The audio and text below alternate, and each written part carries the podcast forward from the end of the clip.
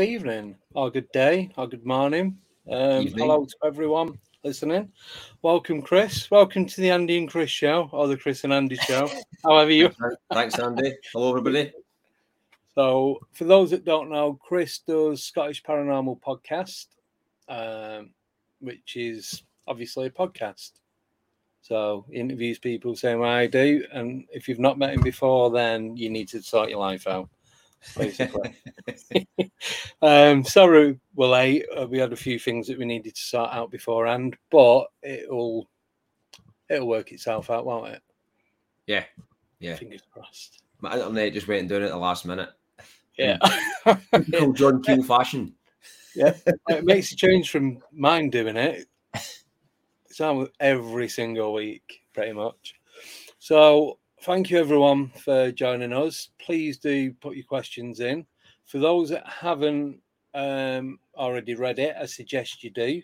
So it's the Mothman Prophecies by John A. Keel. Um, I spent the last two days listening to it on Audible, nine and a half hours. So if I don't know anything about it now, there's, there's definitely something wrong with me. It's, it's a meaty book, plenty in it. Oh, oh, there's loads in it. There's a lot. Oh, just quickly, there's a lot of references um, to the UK as well. Yeah. What, what I didn't realise because it was it wasn't that long ago that I read it, but there's a lot in there that I completely forgot about. Mhm. Did you find the same? Yeah, I, read that. I, I'm going to go back. I kind of, I read it probably about um, four years ago, which is Yeah. quite late and probably reading the Mothman prophecies. Now, I mean, I'm roughly around about that time.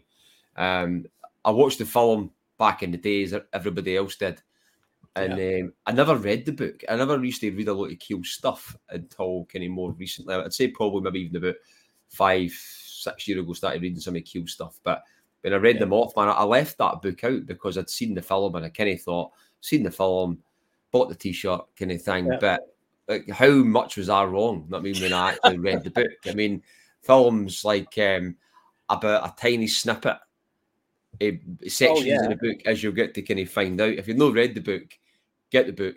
Um, really, really good. I mean, if you understand the whole kind of keel thing as well, I mean, that's why I've got the flannel shirt on tonight as well. Put the the, the kind of tartan kind of flannel shirt on, the flannel man, because that's kind of Oh, where yeah. a lot of kind of things where it started with keel as well, where um, people were seen in people's rooms at night wearing the flannel shirt, standing over people's Ah. beds and things like that. it kind Yeah, of started when about a keel, a, a keel kind of era. Yeah, it's a check shirt, wasn't it? Like the lumberjack shirt. Yeah, Yeah, yeah. so that, thus that's why I'm donning it tonight. Ah, even I've not got one, so I couldn't have done it anyway.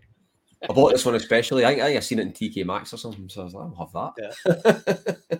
I can put a plain blue one on. Will that help? no. Needs to be red. Yeah. Um, but we was just saying just before we come on, there's so knowing what I now know from like interviewing people like yourself and um, Steve Mera, um, Albert Rosales, George Mitrovic, um, Heidi Hollis, and everyone else. Going back to reading the book or listening to the book, as the case may be, it changes, or it has done with me, it's completely changed my outlook of what everything is.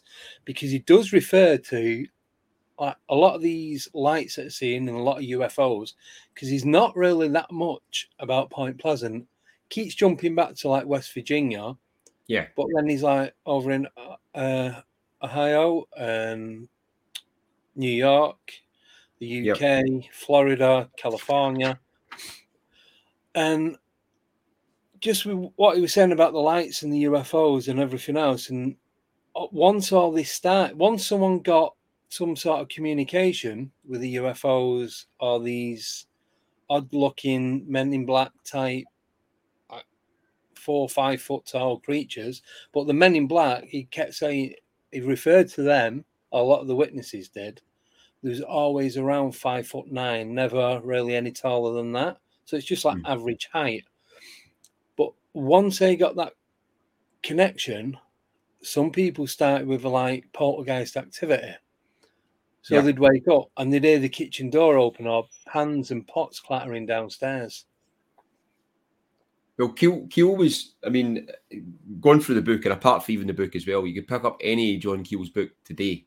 Yeah. And it's no like reading old reports and stuff like that. It's everything that happened then is still happening now. And everything that happened then, even with the government and stuff, is still going through the same processes, right?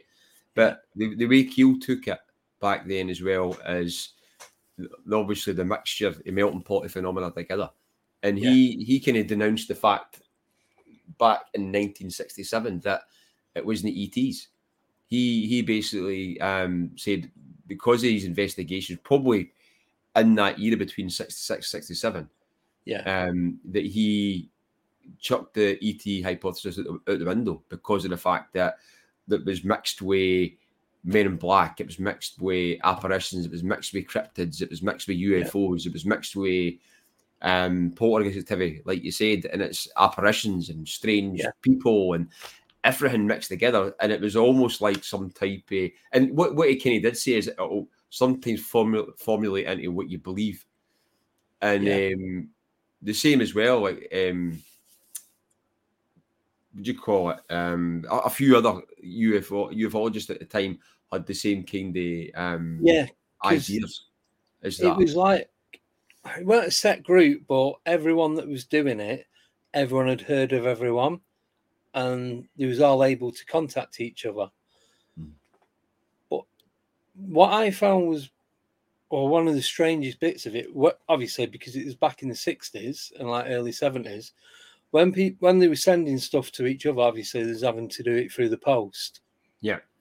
Stuff that was being sent, like documents and that, by the time, so say they were sending it, say from there's one, it's going from West Virginia to Florida, um, and I think they got it next day or something, or a couple of days later, and they open the letter, and it's like all these documents had changed or been ripped up, Hmm.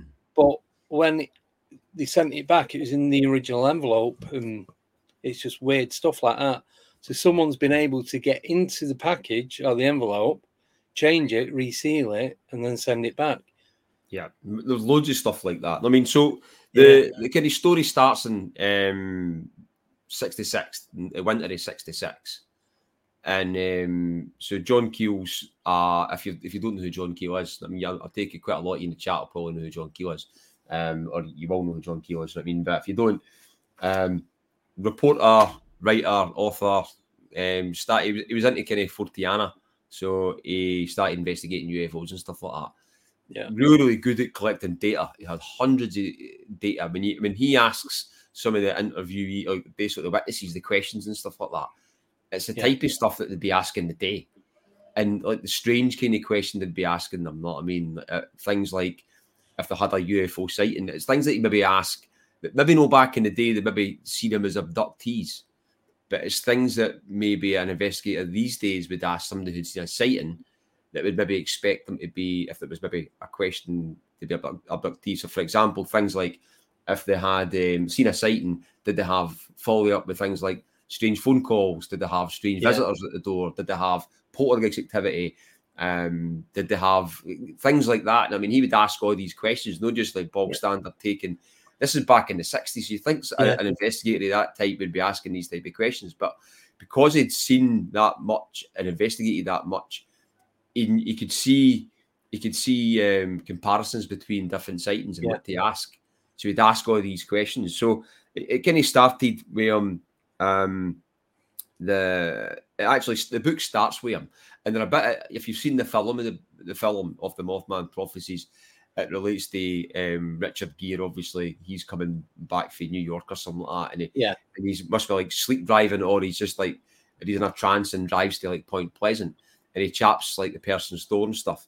So that that kind of happened to a certain degree, and it starts off where um, the devil arrives in town, right? And John Yeah. Keel, it was John Keel chapping somebody's door, but he was actually at a conference. He was at a kind of either a, a kind of UFO event conference or something like that. Um, and in his way back, his his car, I think his car broke down or something like Yeah, that. it breaks there down. was U. What happened is there was UFO sightings, and there was he was investigating them. Then there was some type of kind of conference or meeting about it, and all the power, or no, there wasn't any power. The actual phone lines had all went dead in a certain area. Yeah. So I think his car broke down, so he had to kind of travel. He was walking house to house at night, chapping doors, trying to um, trying Just to, to trying get to the get phone. to phone somebody Yeah. and um, and then he, a strange guy in a suit turning up in the back uh, in the back hills or whatever, some place. Remember, like this place, um, Point Pleasant at the time, only had six thousand people that stayed there. Yeah. So like in that place, you maybe talking out in the, out in the, the back country, chapping somebody's door with a suit on in that kind of time, beard, whatever. So. And then the, some of the one of the persons that he'd kind of chapped the door, like the day or two later, um, they died on the Silver Bridge accident, which we'll get to at the end of the book. yeah. Um, and so they kind of relayed the story that this was a devil that turned up at somebody's door. I mean, so it just shows you how kind of folklore can kind of enter and start. And it was actually him, but he just said it was just by chance that all the power lines were down or whatever, or the, the phone Yeah. network was out. So I chapped this person's door, and then like a few days or a week later, they were dead. And then um, you- you'll see, he said, you'll see that story through folklore, just kind of a wee bit to start to see how things kind of generate like that. Yeah. I mean, But he, he explains that though, doesn't he? He's saying like when he's knocking on the doors asking to use the phone, and one of the houses he's go to, the woman comes to the door. She gets a bit scared and nervous as she goes off and get her gets her husband, yeah. and he just opens the door. He said, "No, sorry, not that one," and shuts the door on him. Lit- like, uh, quite literally, and off. yeah, pretty much. So, like you said, and then everything starts happening. So it does look dodgy, but he said that's how these folk, a lot of these folklores start with just hmm. little things like that. Everyone puts all the pieces together, but comes up with the wrong, wrong answer. Uh, yeah, totally. I was kind of we've gone through the book, and um, I was kind of astounded and stupidly for actually taking like the film and thinking, oh, the film's probably a good representation of the book, and it, was it was nothing like it. No. You know what I mean? For the amount of actually activity and flap that happened over that spacey time within that area was like was crazy. Yeah. And um, to understand, again, we'll go through some of the stuff, not I mean, but it kind of the book kind of starts, and then it obviously it starts at kind of the the end a wee bit when he's there, Yeah. and then um, it, then it, it goes on to a bit about Mary Hyre. So Mary Hyre worked for the local kind of newspaper type thing Yeah. and um, she'd always be putting kind of messages out in the wire or, or, or stories or whatever else. And um, it was after it was it was actually kind of started two weeks after the bridge incident. The Yeah. bridge had collapsed and stuff for a week, a week and a bit after, and people were still entering. People, quite a lot of people were coming in and out through the the newspaper um, for information or stories or whatever else, and um, she started getting some strange visitors. So one was one was a guy called Jack Brown was asking questions, um, saying he was a ufologist, asking questions about UFOs in the area. So he was kind of coming in and asking um, about more sightings that was going on. And then um, quite a strange character. We'll get him in a wee bit as well. But Yeah. there was all other two guys came in um, who were tan complexion, tan complexion. They always Yes. had kind of olive tan complexion. Who'd asked uh, um, about the UFOs as well, um, at- on the same day or the day after, and they'd said, "What would you say if somebody asked you not to talk about the UFOs or write about the UFOs?" Yeah. And she, her reply was, "I tell them to get the hell." And the guy Jack Brown asked the same. Yeah. Um, So that's kind of where it kind of it, it started and stuff like that. But then it kind of went on to, um, I'm talking about like things in the past. So like even we talk about this thing in this day and age, like UFOs are are seen around things like burial mounds, are seen around like in America, maybe like Indian burial mounds here. We've got kind of burial mounds here. They're still seen in things like that. I mean, place where I am, there's like stuff seen up there now and again throughout the years. Stuff in, as I'm saying, you're, you're talking down North East Yorkshire, burial mounds down there. You get sightings of things all over the country. You get that. You know what I mean? So he, he's kind of relating it to things like that, and he's talking about like tulpas and stuff like that. He said, "Are these things created by generations? They actually creating this kind of phenomena? I mean, through kind of thought forms and all that kind of stuff. We're just kind of hypothetically thinking at the start and stuff like that. You know what I mean? But Yeah. even then, he's talking about um about ufologists back in the day, and they're talking about nuts and bolt sightings, and they're talking about lights in the skies, but they'll but they'll choose to cut out the bits of the story that doesn't fit their kind of circle or square. So like they maybe no talk about the contactee side of things. Like now nowadays it's probably called the abductee type of thing. Yeah. I mean, but they would they would shut that bit off because they just thought it was um it didn't fit with the ET hypothesis or it didn't fit with this or that. So Yeah. they would choose to kind of cut bits out. And that did happen for a while, ufology up here. I think in the last wee while was kind of came together a bit better. But you'd get ufologists who would constantly just talk about nuts and bolts and would, Yeah. ignore absolutely everything else. They, they would ignore every other single bit of paranormal activity apart from a nuts and bolts scene craft, which you just Yeah. find ludicrous. Not I mean, considering for years and years this is all linked in together. Yeah, but do you not think though in the movie it it concentrates more on Point Pleasant and West Virginia, and it doesn't span out from there? I think that's why a lot of the book isn't in the movie because it was just concentrated on Mothman.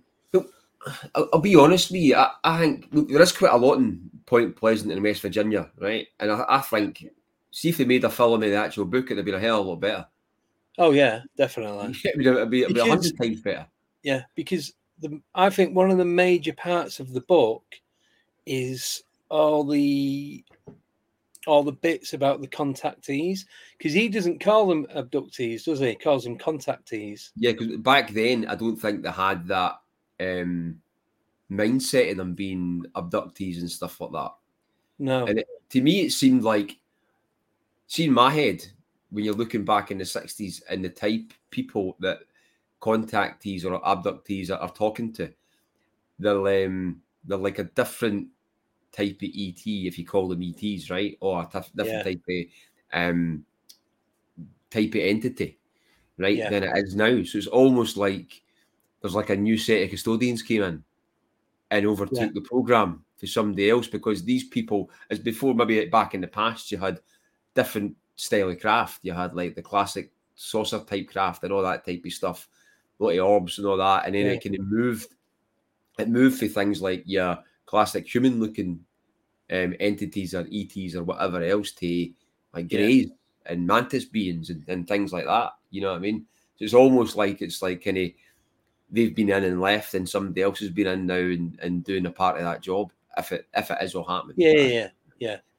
But with so even though all that's changed, did you notice he mentioned didn't mention it a lot, but it kind of stood out to me was I'll get it wrong, but you'll know what I mean. So you feel free to correct me about the this the um intergalactic space commissions basically people that are controlling what's going on between in- in this- different in- galaxy. in present time. no, in the book. So back in the sixties, Yeah, yeah, he was saying about the- uh, I can't remember the actual name, Intergalactic um, Federation, yeah, and these different ones that are wanting to do good. And you've got some that are a bit, I suppose, like pirates, space pirates that will Yeah. come down, rob you, and do bad stuff, and then go off again. And they're the good ones are trying to stop that from happening by making all these rules and regulations.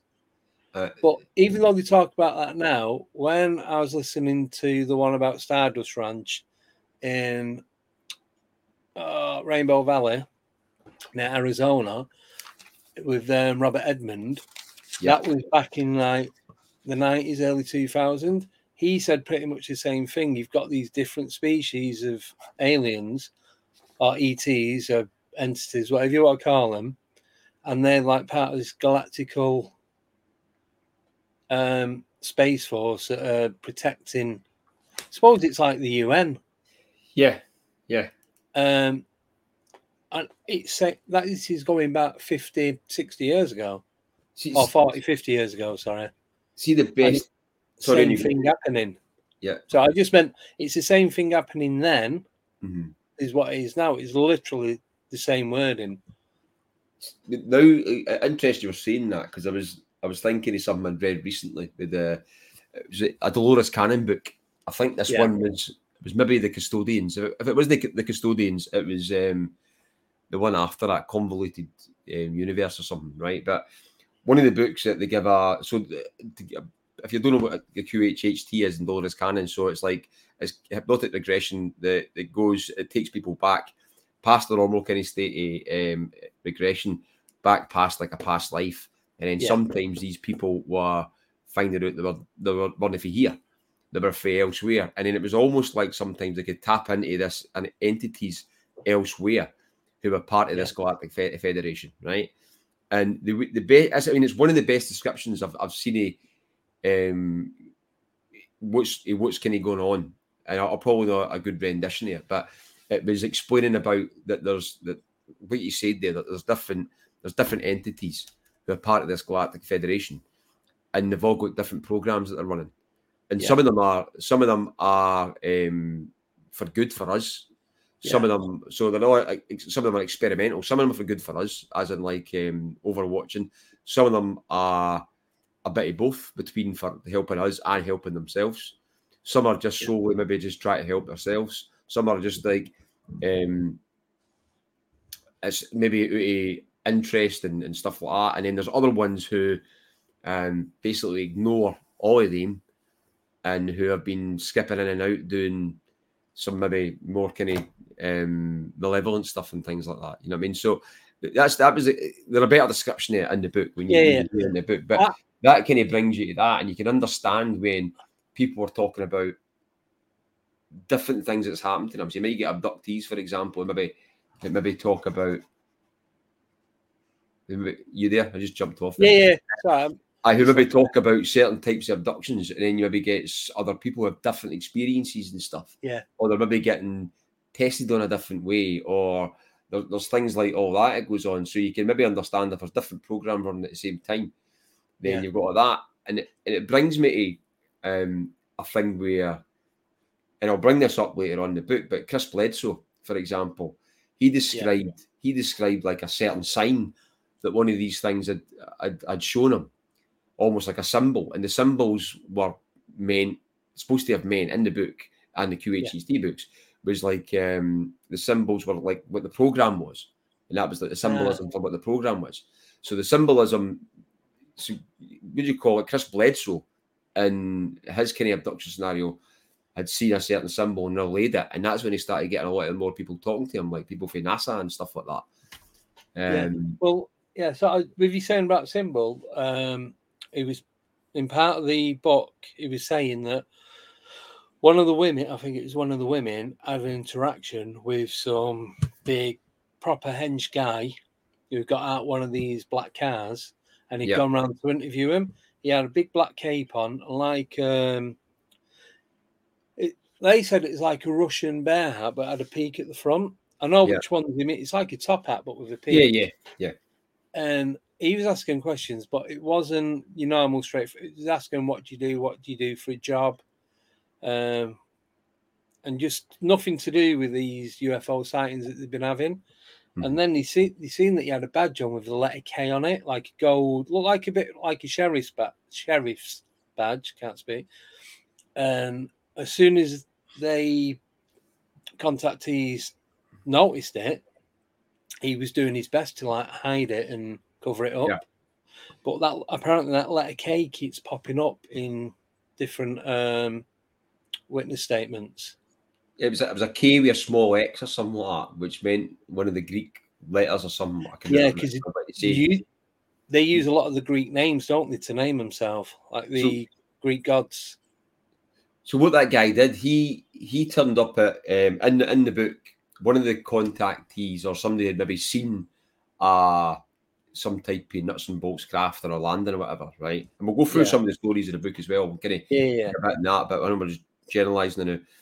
He had um, turned up saying he was from Lost Ears Society or something like that, and he was he was trying to find out the who was due the, the area somebody had died. So he was able to ask all these questions. He was asking all these different questions. uh, yeah. He was um, he was to asking questions about like inherit, like in, inheriting some money, wasn't inheritance aye, inheritance. So ears, and like he was trying to find this certain person's name. Yeah. So, Yeah, so you can see like so it might you might be the, the inheritance of this. So we need to kind of find out if you're the, if you're the right. Can't remember the guy's name, but so he gets his name and he's saying right how many children, where have you worked. So he's getting all this information off him. Yeah, bit of Loads and loads of information. But the strange things they've seen about the guy is they say they had like they noticed they had a wire, a wire coming for Oh his yeah, shoes, green wire, going, wasn't it? going up his, going up his leg and that. he and he also had right kind of sharp features as well, like really, really, really sharp, pointy features and stuff like that. Yeah. and long fingers. Quite a lot of them always had like long, spindly fingers. Yeah, well, that Um, keeps popping up though, doesn't it? The long, po- the pointy face. Um, Yeah. like they, he he describes it as thyroid type eyes. Yeah, So when their eyes are popping out their head, yeah, um, and then he says about the connection between that and like spirits and all these other things that you see. They all have this same, the pointedness on the face, on the features. Like he said, the long, spindly fingers. yeah, But going back to that wire, because he said when he sat down, his trousers were too short for him and they rose right up just below the knee. And uh, he said he had like a green wire and it's coming down and it's it went into like there's like a black circle on his leg Mm.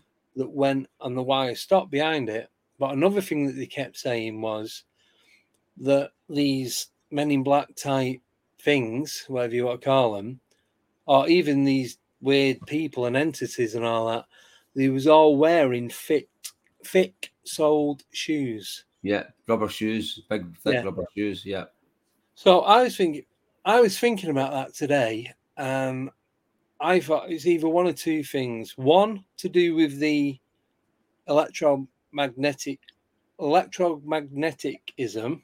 yeah, yeah, to stop him. Obviously, yeah, yeah. thick That's, I was thinking the same. Yeah, yeah. Or are they weighted because wherever they're from, the gravity could be different? I don't know what the word is. could be at a different force. I know what you mean. It's not something to do with from what they Like mean boots. whatever. Yeah, I Yeah. understand that. Yeah, so Um, could it be there was weighted because maybe their gravity, the gravity on Earth is a lot lighter than what is there, so they're having to use that. Because another thing, that. Sorry, I was just walked in small steps and they had the big shoes on. was- yeah. they were looking at the feet while a lot of them were looking at the feet while they were walking, like concentrating. Mhm. Absolutely mad though. But I mean, you can see there's some bits that goes on. So we'll kind of go through some of the stories. Obviously, the Mothman Yeah. starts off. So it's a going through obviously the film, the book. I mean, the book. Um, so kind of talk about the Mothman. So he's kind of obviously just talking about the data, talking about like other ufologists and stuff about ignoring some of the data. Um, also talking about the US government, about the US government in regards to this is a generalization about how they um, try and look at the UFO problem with just like they say they don't look at it the right approach. They get like astronomers to look for UFOs rather than actually maybe somebody who's been investigating it or looking at UFOs or paranormal aspects of things. You know what I mean? So they've not got the right tools to actually look at the job he was trying to say for like the government. Um, so obviously as well, so we had some of the kind of strange characters coming at the end, but at the start of the story, at the start of the story when some of the Mothman sightings kicked off, right? So Yeah. uh, the um, first one was um, one of the first ones was Connie Carpenter. It was a, a young lady who's seen a seven foot, roughly seven foot, grey, bulky man standing, um, and it then it you basically had, but it, it wasn't a man. It had like red, bulging kind of eyes, um, and it had wings, wings in its back Yeah, and its wings came out, and it, um, the thing that couldn't people didn't describe, they never described the face for some reason. Nobody would ever describe it. no one ever seen the face, or did they? They said it was kind of hunched and it had like a pair of wings. But what they did say is it wasn't feathery. It wasn't like a feathery creature, and it's it basically would open its wings and it would fly without flapping its wings. Yeah, it So just goes straight up. straight up with its wings, say about a 10 foot wingspan, and Yeah. shoot straight up. But this thing shot straight up and then swooped in her car a few times and tried to kind of go for her. And Yeah. then when she um, relayed the story to Keel, because Keel obviously got wind of some of the stories that were coming in, and he was he went there and he started interviewing people and, and whatever. Because there were also some UFO reports we were getting as well. But when he um, interviewed her, she had um, basically klieg conjunctivitis. So it was basically a, Yeah, a type of conjunctivitis, which is like a burn in the eyes. And she had that for two weeks. And he knew that. He and this is kind of an idea of how Keel was. Like back in the day, he was involved in UFOs and stuff. He knew that was a byproduct of maybe like a um you're looking at UFOs or being involved in Yeah. some type of sighting or whatever else because he's seen it before and he knew to record that. And that's the key I of this is back in the sixties. You know what I mean? So And you're, you're talking now with like folk like Garry Nolan and and people that talking about like the health effects of UFOs. He's talking about it back in like '66. You know what I mean? So, so you, noticed that that was kind of one of the kind of main sightings with this this kind of grey bulky thing. But it went on to as well after that, where it reminds me of the film Jeepers Creepers. Yeah. So where there was a, a few kind of couples up at the TNT factory bits. This place was an old kind of TNT munitions place, which had been, uh, if you can imagine, like kind of kind of bulging, kind of igloo type igloos, aren't igloo kind of concrete silo type places, underground bits of facility, not too deep, but then it had like loads of munitions and that stored in it and stuff Yeah. for the uh, Second World War. And um, a place where people would kind of go up and some wildlife would run about it and stuff like that. But like couples now would go up there and try and maybe um, get it on and stuff. And I think there was a few couples up there in cars, and this thing started. Um, they'd seen it. This thing they'd seen it actually in one of the buildings to start off with, and it shuffled into Yes. one of the buildings. And they seen how big it was. This is like seventy-eight feet, and they seen it had wings. They could see it had wings in its back, and then they they shot away in the cars, and they seen it again standing. They said it was either the same one or a different one standing on the side Yeah. of the road, and then it started flying towards their car and swooping at their car and all that kind of stuff. And they were like totally petrified of this thing. And um, it ended up where they got to the city limits and it stopped following them. and they they some of them actually had the same um, thing with the cloud conjunctivitis in their eyes as well. And there was another thing as well where this thing was fogged. It, it reminded me like a, a bit out of that film Jeepers Creepers with the thing chasing the car. Yeah, yeah. That's kind of what it, like. If you can visualize that, that's what happened to them. They went straight Yeah. to the sheriff. They went to the sheriff and they told the sheriff and stuff. And um, and he believed them enough because they were lucid. They were they were they were basically they could see they were really really frightened and scared, and then they went back up. And they searched the place and they were looking at the place and they could remember like these the sheriff's radio started going crazy and making like um either kind of like a garbled kind of message on, on the on the radio. yeah, Um, it's static and all that. Wasn't a lot of static coming through and yeah. mixed up, mixed up words and But but in in the stuff. book in the book no sorry no but in the film you maybe there are a few sightings of this thing mixed in with a, a like another few UFO sightings but hun- over a hundred people seen this thing right over the space of a year over a hundred and like the descriptions of it where it was this 78 foot tall grey creature with a 10 foot wingspan and it wasn't a bird you know what I mean they'd either see it in the sky and they see legs on it or they would see it standing down and then maybe taking off. Um, so there's a lot of different sightings here. One of the kind of close-up sightings where there's a, a lady where it, seemed to kind of rise up at the back of her car, yes, and she got that much. She was at a house. She got that much of a fright as she had a baby in her hand. She dropped the baby. Yeah. I can't um, believe that. I know. and her husband or boyfriend or someone like that kind of grabbed her and the baby the baby, and, and, and ran into the house, right? And ran into the house away from this thing. And it came up to the window and it was like staring in the window. And um, I mean, so that's the type of stories was happening. I mean, a lot of the stories, um, the, the amount of stuff that happened in this one area, it, it was totally mad. You know I mean, with the sightings. Yeah, but the, were you saying about the conjunctivitis? A lot of that was from when they was staring at the red eyes.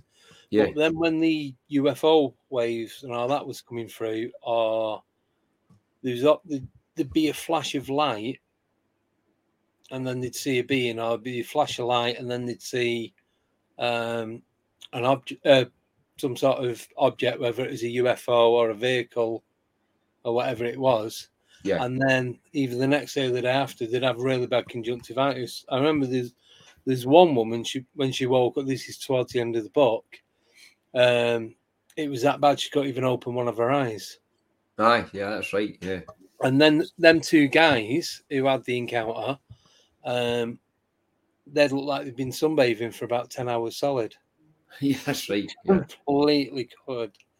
It reminded me. It, it reminded me that because one of them, I think, there was a, there was a story in where there was a UFO above somebody's car, and they looked out the car, and they were sunburned on one side of their face or on their face or something. Ah, It reminded me of Richard Dreyfuss and and um, Close Encounters of the Third Kind when he pops his head out of the car, and this thing flies over the top of him. He's got like half sunburned face. yeah, Um, but see, so all these the accounts of the actual um, creature were seen throughout the area for like as I'm saying, over a hundred people seen this thing, and it wasn't there wasn't a mass sighting yet. So it was like you're talking maybe twos, threes, and fours, but people were actually seeing this thing.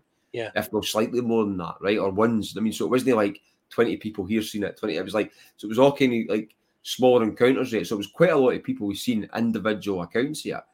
Um, Yeah. The one that it chased the car with the couples, they said that um, there was a dead, a large dead dog lying at the side of the road. But when they came back with the police, the, the, the dead dog was away. about So ten minutes this thing later, or I think wasn't this it? thing had took the dog. So in amongst all that, there was loads and loads of UFO reports. Like there was like a, a woman had seen a stationary um, cylindrical UFO in the sky, and she Yeah. could see a man standing outside it, but he was like standing out in He the was- air, Yeah, he was levitating, wasn't it? levitating out in the air, and then went back into his craft, and the craft whisked off. And that was like some of the accounts you were getting things like that. You were getting lights in the sky. You were getting all types of craft landings and stuff like that. Yeah.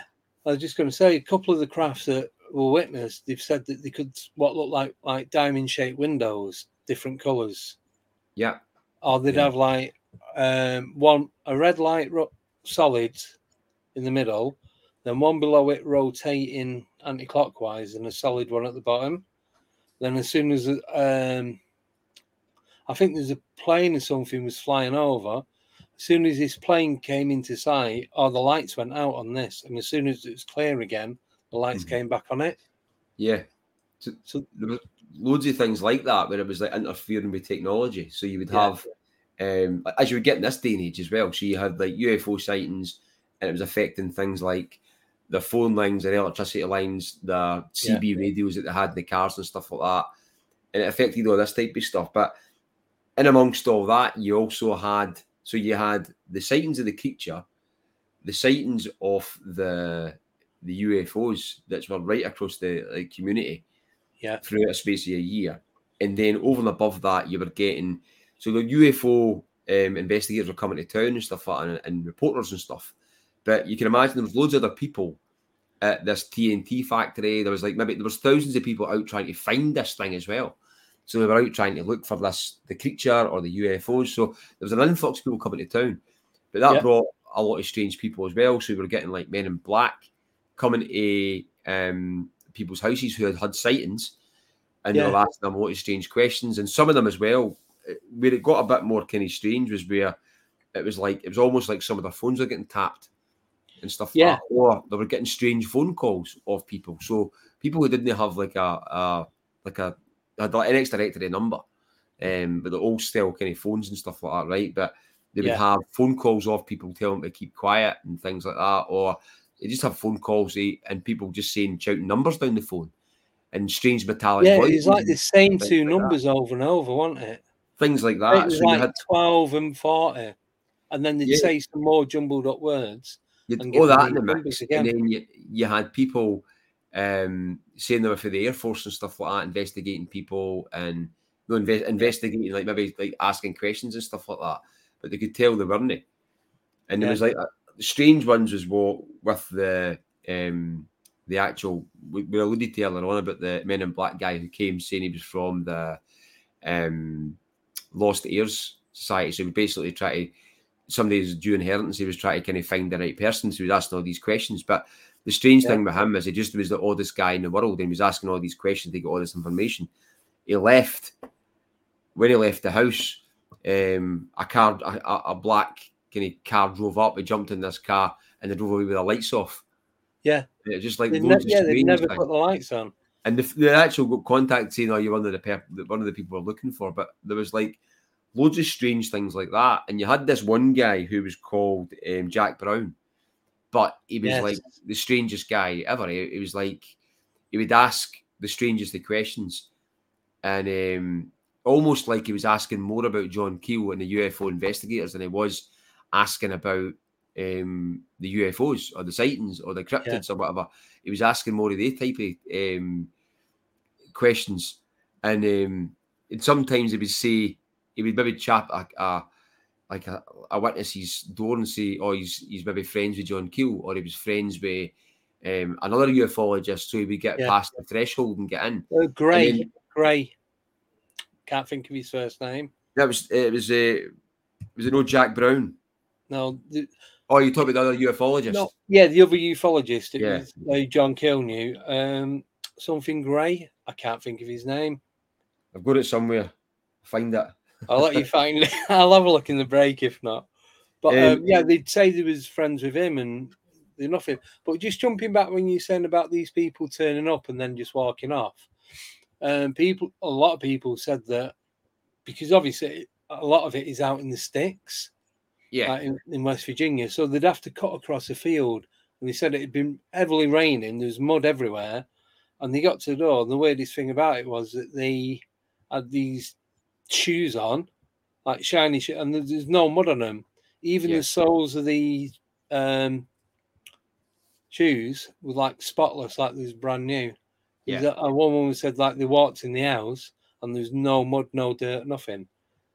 How they didn't get any mud on them was virtually impossible. My guess is they didn't walk; they just yeah, yeah, yeah. And the, the same as as well. Where one of the ones at the end where they had like a a Manny small stature. He was about four feet something, and he came Yeah. in and had a pair of big rubber shoes on as well. yeah, And um, and you see that he was asking questions about the UFOs and stuff like that, and John Keel, and he, he was getting closer and closer to Kenny Mary Hyre, who was the person that worked for the newspaper, Yeah. and she was feeling a bit uncomfortable. And she went through, and Kenny was got the other guy who Kenny worked in the, the news agent, the newspaper as well, and they, Yeah. she's got the guy looking at a ballpoint pen, like pure staring at it. Oh yeah, and As if he'd never seen one before. it. And Yeah. he said, "You can have it if you want." And he started cackling, and he ran Yeah, away. he's Ran out, mad. Mad ran out of my laugh and just ran like you know something out of a horror movie, innit? Yeah, yeah, yeah. I Oh, mean, another, I just remember another thing about the shoes was um, they did see a couple of prints. There weren't many, and there's one of them. It had like the ripple Yeah. effect on the sole, and it is the supposed Neil Armstrong footprint on the moon. So where you've got the ripple effect, then you've got like a outline round it, like a border. yeah. It was virtually the same as that. So that's what I was saying before about these fix all boots. Were they to keep him on the ground because of the um, gravity is different, or Yeah. was it for something else? For me, Well- I think it'd be to keep him grounded. The, the thing is, the interesting thing about some of these people, like, well, Jack Brown was claiming he was a UFO investigator, but he was a Yeah. strange guy um, with really kind of weird features, right pointy face, really spindly fingers. He would Yeah. ask the strangest of questions. He would talk like right broken up as if he was like reading something right slow or trying to remember something or whatever. And um, as soon as they said, as soon as all the reports died down, he disappeared. Never, never to be seen again. Never to be seen at any other other um, UFO encounters anywhere else. Because No. if he's an investigator, you'd probably come across him some other time if you're Oh, an yeah. investigator at another kind of time. So he disappeared totally. Was that Um, him, sorry? Was that him that went into the restaurant and didn't know how to use a knife and fork? that was a that was a different story because like John Keel was just relaying some stories, uh, Yeah. um, Men in Black and stuff are just strange people, and and it was one that was somewhere else in America, but this guy turned up in a restaurant and he didn't know how to use a knife and fork and stuff. Yeah, and he, and he he, was, he, he, said he was from. It was the they give him a he was menu and he just went food. so he "What steak?" He's like, "Good." And they give him, and then he ate it. It's normal, but just jump it from that, just quickly jumping. I know we, he's going to be jumping about a bit, but with Indrid Cold, he was he was explaining. I can't remember who the name of the person it was. He was saying, "We're the same as you. We are. We've got Wood, Woodrow Derenberger. Ah, that was it. Yeah, Woodrow. We eat, sleep, breathe, same as you. But where we're from, it's not as advanced as where is here now. Mhm. So go we'll go back a wee bit with that. So Yeah, and amongst all this story as well, so you've got the cryptid sightings of this crazy flying Mothman type thing flying about. You've got all the UFO stories. You've got these weird people in town. This is a place of six thousand people. Remember, that's not a big town. and Right. yeah, and everyone knew everyone pretty much. And uh, so you've got all these weird people in and out, uh, these wee kind of homesteads, farmsteads, asking questions. People come into their homes. One of the things that I was interested, I thought it was nuts, but when they were asking, when some people were in asking um, one of the family's questions after a sighting, either some UFOs or whatever, um, that Jack Brown, the weird guy, stayed in their house for like five hours or something. yeah. Oh, she just had a baby, hadn't she? Aye, hanging about the house. Literally a few days old. and he's like, people were coming round to see the baby, and he didn't show any interest. What's they even acknowledge that this baby had just been born? Yeah. There's just some Just- creeps sat in the house. Some creep sat your house for like five hours. and like. Bolt. but yeah, so the, the, the Derenberger story was um, Indrid Cold and Derenberger. So the thing with this, so he's driving his car and he he sees this thing at the side of the road, and it's a cylindrical object at the side of the road. And he, he pulls over. I'm trying to remember, correct me if I remember the story wrong or no, but he pulls over and he meets. Uh, does he know? In fact, it doesn't he meet him first. He actually sees this thing at the side of the road, cylindrical object, Yeah. and then it, it, there, there a man standing in it, it kind of sh- shoots off or something. The man goes back in it and shoots off. In another time where he's driving along the road, and this thing comes up next to his car, and he thinks it's another car, but it's actually like a, a black kind of UFO type thing, Yeah. and it and it pulls in front of him, and it's this guy Indrid Cold, Indrid Cold, and um, he he basically tells him that he's from the planet Lanulos or something like that, and Yeah, and, and tells him some stuff. So he's kind of like a contactee type thing. It's quite a fantastical story, but at the same time, there's there's other ones out there. I mean, so he he's basically from that story, he, he ends up relaying it to John Keel and other people, and then but he's got more contact with him. So it's almost like telepathy yes. right? Which links into some of the present day stuff as well. But the telepathy stuff, where the guy, the, the thing I'm, I'm above you, and he'll come out his house, and this ship will be there, and people had seen this type of Yeah. thing, right? So you'd say like, oh, um, he'd, he'd get a feeling in his head that would say, right, I'm. I'm above your house right now, and he'd go out and he would see like some type of craft or some type of Yeah. mass light or whatever, and he would have all these type of telepathic things. But he got to the point where he he met this guy. It was almost like you had like UFOs landing, dropping off people who were then getting picked up with cars and they were going to do other stuff within America, right? That's kind of what it was like with these contactees back then. It was like they were like aliens that were living here. That's kind of what it was like. Yeah. But then obviously they were like intermixed with going different places. But maybe they were abductees, but just did they know it. And did they know they were um, missing time and all that kind of stuff back then? But the Yeah. thing where um, this guy, Indrid Cold, other people had met him. His wife had met Yeah. him and stuff like the guy's wife and that. And um, she didn't want to keep take much to do. She actually said they they scare her because the, the just with the features and stuff like that. I think they had different type of features, and they said that Yeah. he wasn't really that keen on them. But um, the interesting thing I, I found with that story, right, which links into something I, I said earlier on, was um, so during the story that Woodrow Derenberger, or that, I'm sure that's his name, he, Yeah. he invited to go to NASA. He went to NASA and they Yes. interviewed him at NASA. So he was, He took. he was He went with his missus and his kids, didn't he? quick pictures and all that kind of stuff, got badges Yeah. and all that, and he So they up went like proper tour, and then they took him into an interrogation room. Yeah, and then he got an interrogation and asked them all questions about um, everything like that. And and they said that a certain name of the person at NASA, whatever it else was, and say he had a bit of kind of proof or whatever. But the interesting thing with that story, which I relate to something, the Chris the Chris Bledsoe story, Yeah. um, more recent story where um, contactee, abductee had um, relayed he was in contact with something. And, and that's when he relayed that symbol and he was getting in contact with like Jim Semivan was talking to him. They've got other people talking to him. You then had like people who used to work for NASA talking to him. He got invited to NASA. Yeah. And he went to NASA and he got to walk around NASA and he had a talk with people at NASA. And here's the NASA that have nothing to do with basically UAP or whatever else. They know nothing. I mean, absolutely fully Yeah. bull, if you ask me. Like, no, the guy, I'm talking about NASA. oh yeah, yeah, yeah. But then you've got later on, you've got the guy who he lived, he like house shared with a couple more students. Um, he was, I can't remember what he was studying at university, something to do like quantum physics of some sort. And he had like missing time.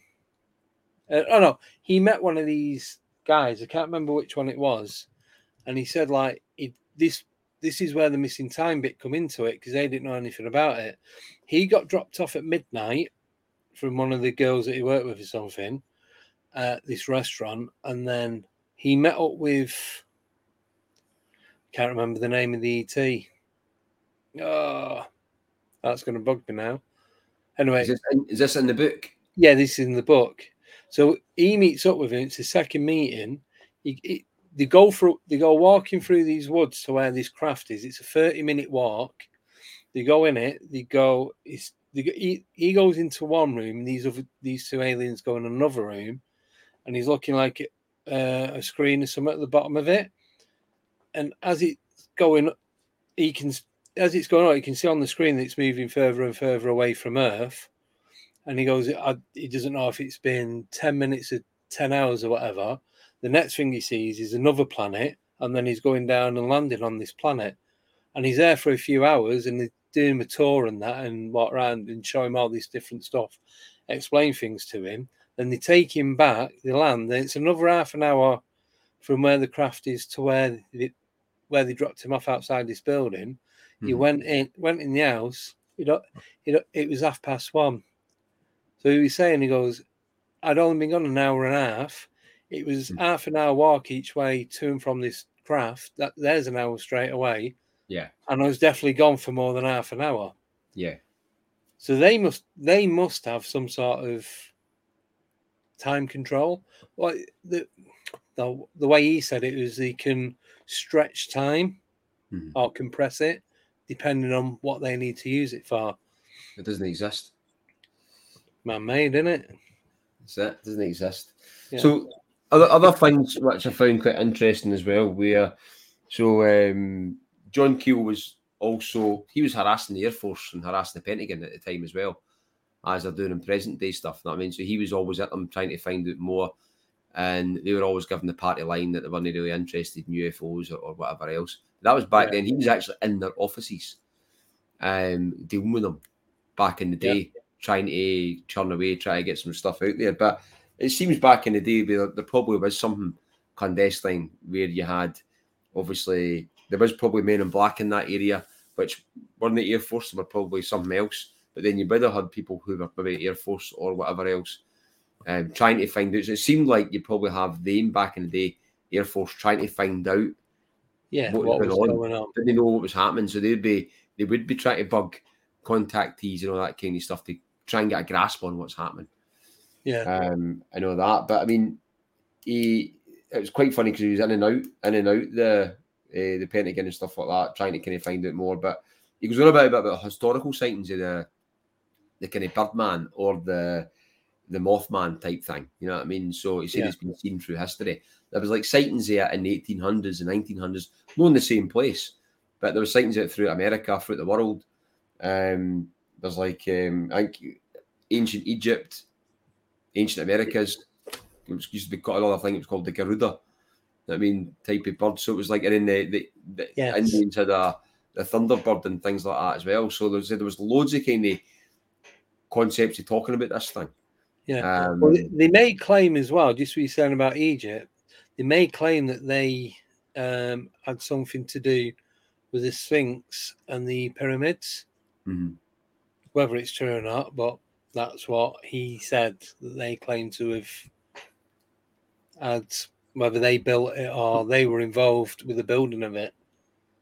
they said they said they had quite a a lot of kind of different sightings of this thing, and it went back to obviously Egyptian and uh, the pyramids and that as well. The pictures there back there as well, but um, other kind of sightings there. One of the ones they said in, in Vietnam, sighting it in Vietnam, where there was guys at like some guard station or whatever else, and and or manning some foxhole, whatever. They seen this thing flying towards them, um, and I think it was in the sunset or something like that, and. Um, it was a winged creature. They said it was like a winged, um, black winged lady. They could see like the features set and the, like the breast set and all that kind of stuff. But it was Ah, big. It was like big, like a normal kind of size person. I mean, but with big wings, a big wingspan. yeah, And uh, they seen that in the Vietnam War. And um, it reminded me uh, when I read that bit of the book. It reminded me recently with that story of the the guy in Scotland who had seen a winged creature which was roughly about two foot wide or about a foot and a half wide. Which Yeah. he said it, it definitely was the bird. They could see. Oh, the one that was He can see a body. hit his to it. car. Yes, you see a body to this thing, and you can see his expression on its face and, and things like that. So, I mean, it's it's just mad how these things have been seen through the years. You know what I mean, with the amount of witness testimony and stuff, and Yeah. and things like that. Some of them used to say the sightings of it within the hundred or even more than that. Um, actually, they would maybe see it and think it was a plane to start Yeah. off with, and they would and they would continue to look at it and they would notice it wasn't a plane; it was actually like a thing that it was big. Yeah. like big. You noticed a lot of these sightings, it was a big grey winged creature. Yeah. But it said it was like, like uh, it didn't have a neck. It said just went straight into the shoulders. And they, like you said before, the wings would pop out from behind them and they'd take off without using the wings to fly. Yeah, it, it kind of reminded me of your sighting a wee bit. Which one? The You'd- pterodactyl. You'd seen something, aye, like something like that. Yeah. And that didn't flap its wings. Aye. And I, looked, that. I said I watched that from from me seeing it till it flew out of sight. And it just it didn't make even now thinking about it doesn't make sense. Mhm. It just sort- didn't what, sort of, what sort of size was that? I'd say that was about a 16 foot wingspan easily. Mhm. And I'd say from head to um, tail, because like I'd say that was about 20 to 24 foot in length. Mhm. Now that is just that every time I think about it, it just blows my mind. How high was it?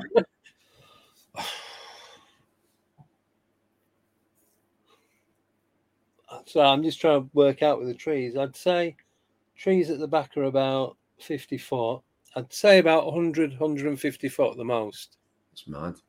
Only because if it had been any higher, I probably wouldn't have seen it. That's the only reason I, I'd know. Because, Mhm. like I said, I was stood at the back of the house. I was looking up, and I could the back of the so the roof, the back of the house, the roof sloped down to the front. It wasn't your typical pointed both sides. Yeah. So it wasn't like that. It was just it was more that's the back of the house and that's the roof going down. So it was about from where I was stood, measured, it was two foot above the house, but it wasn't because of perspective view and all that. So I'd say it was no more than 150 foot high.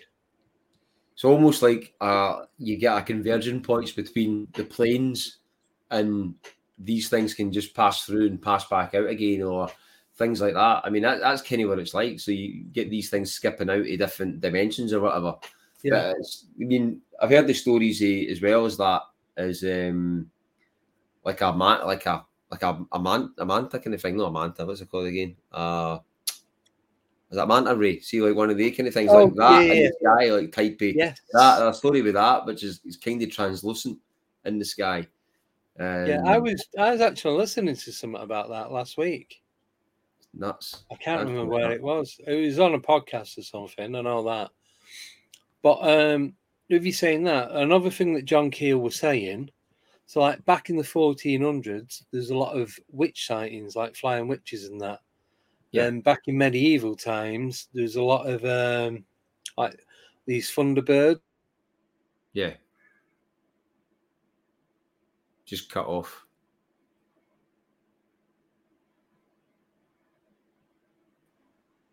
Coming back.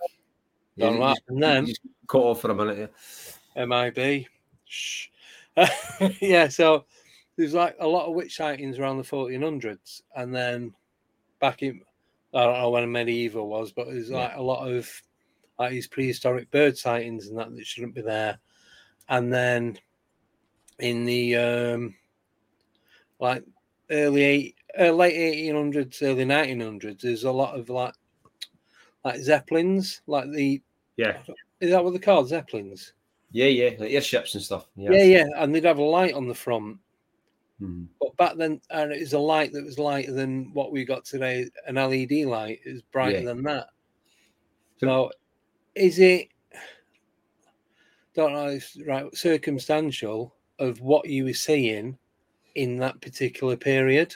Yeah, that's what he was saying earlier on about- about the the whole kind of thing with the the ET concept. He kind of done away with that and kind of think, well, it's, it's kind of like what people believe at that time they see, Mhm. but they could just be like sometimes see a light and then form something about it, but they didn't actually see the nuts and bolts of it or Yeah. whatever else. Or this thing manifests to you what what, what you could it manifests What something you could you. make out of You know it. I mean? Yeah, because it's like it's interesting when you go back in the day, even with UFO sightings, for example, and you've got um your classic kind of saucer type um the craft to things like now where you see I don't know, you, you get triangles and then you see other stuff, you know what I mean? It's, Yeah. it's I mean there's, there's so much different stuff that comes out now, but I mean it's it's mad. But when he goes on about all the historical stuff, Yeah. I mean, there's, there's so much in there, and the, the thing is, as well, we we're talking about seeing these different things, right, and seeing either UFOs or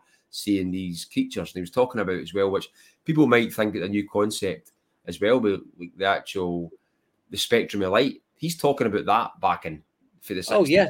no, I mean the, the spectrum of light, but we, we can only see X amount. The spectrum of light, we might be able to see. Aye, so innit? he's talking about that back then. A lot of people think that's new stuff. People coming out to do. You know what I mean? It's like the, one of the best analogies that uh, I think of that is like you're watching a you're watching a movie screen, and you're watching a movie screen, and for what you see is like the movie screen, but you didn't get to see everything else when about the outside the movie screen behind you. You know what I mean? So Yeah. uh, that's that's kind of one analogy about it, but it's Well, I mean, yeah. it's um so he's talking about all that type of stuff. Like we didn't see everything that's there, or we can't see everything that's there because of the spectrum of light that we can actually see and visually So- see. Question for you then. So, do you think that I know it could be a number of things, but do you think that then this the light frequency that we see sometime it like I don't know if I won't say glitches, the frequency changes a bit, and that's why we can see these other things that I do now believe are around us all the time. It's just that we can't see them. Yeah, yeah. I- So- We get that little glimpse in that frequency that we're not used to having all the time. I've I've got a number of kind of ideas. I mean, none of them are probably right. You know what I mean, but I do think that that these things are there, right? And let's see, there's other. Let's say, for example, there's other creatures there or whatever else that they, they might not be interested in us. I mean, so you've got like you've got bees, you've got insects, and you've got ants. And that they go about their day to day business. Yeah. might not be totally interested in us at all, right? They'll Well, just go and do what they need to do, right? And then you'll have other levels of intelligence all the way up to certain things who may want to prey on you, right? Yeah. And other things who might be well more intelligent. But you might actually, just because you think there's there's things out there you can't see, doesn't mean to say it's got to be more intelligent you. There could be things out there that that may not may not be more intelligent than you. If you know what I mean. I mean, so you might just Yeah. have other creatures there.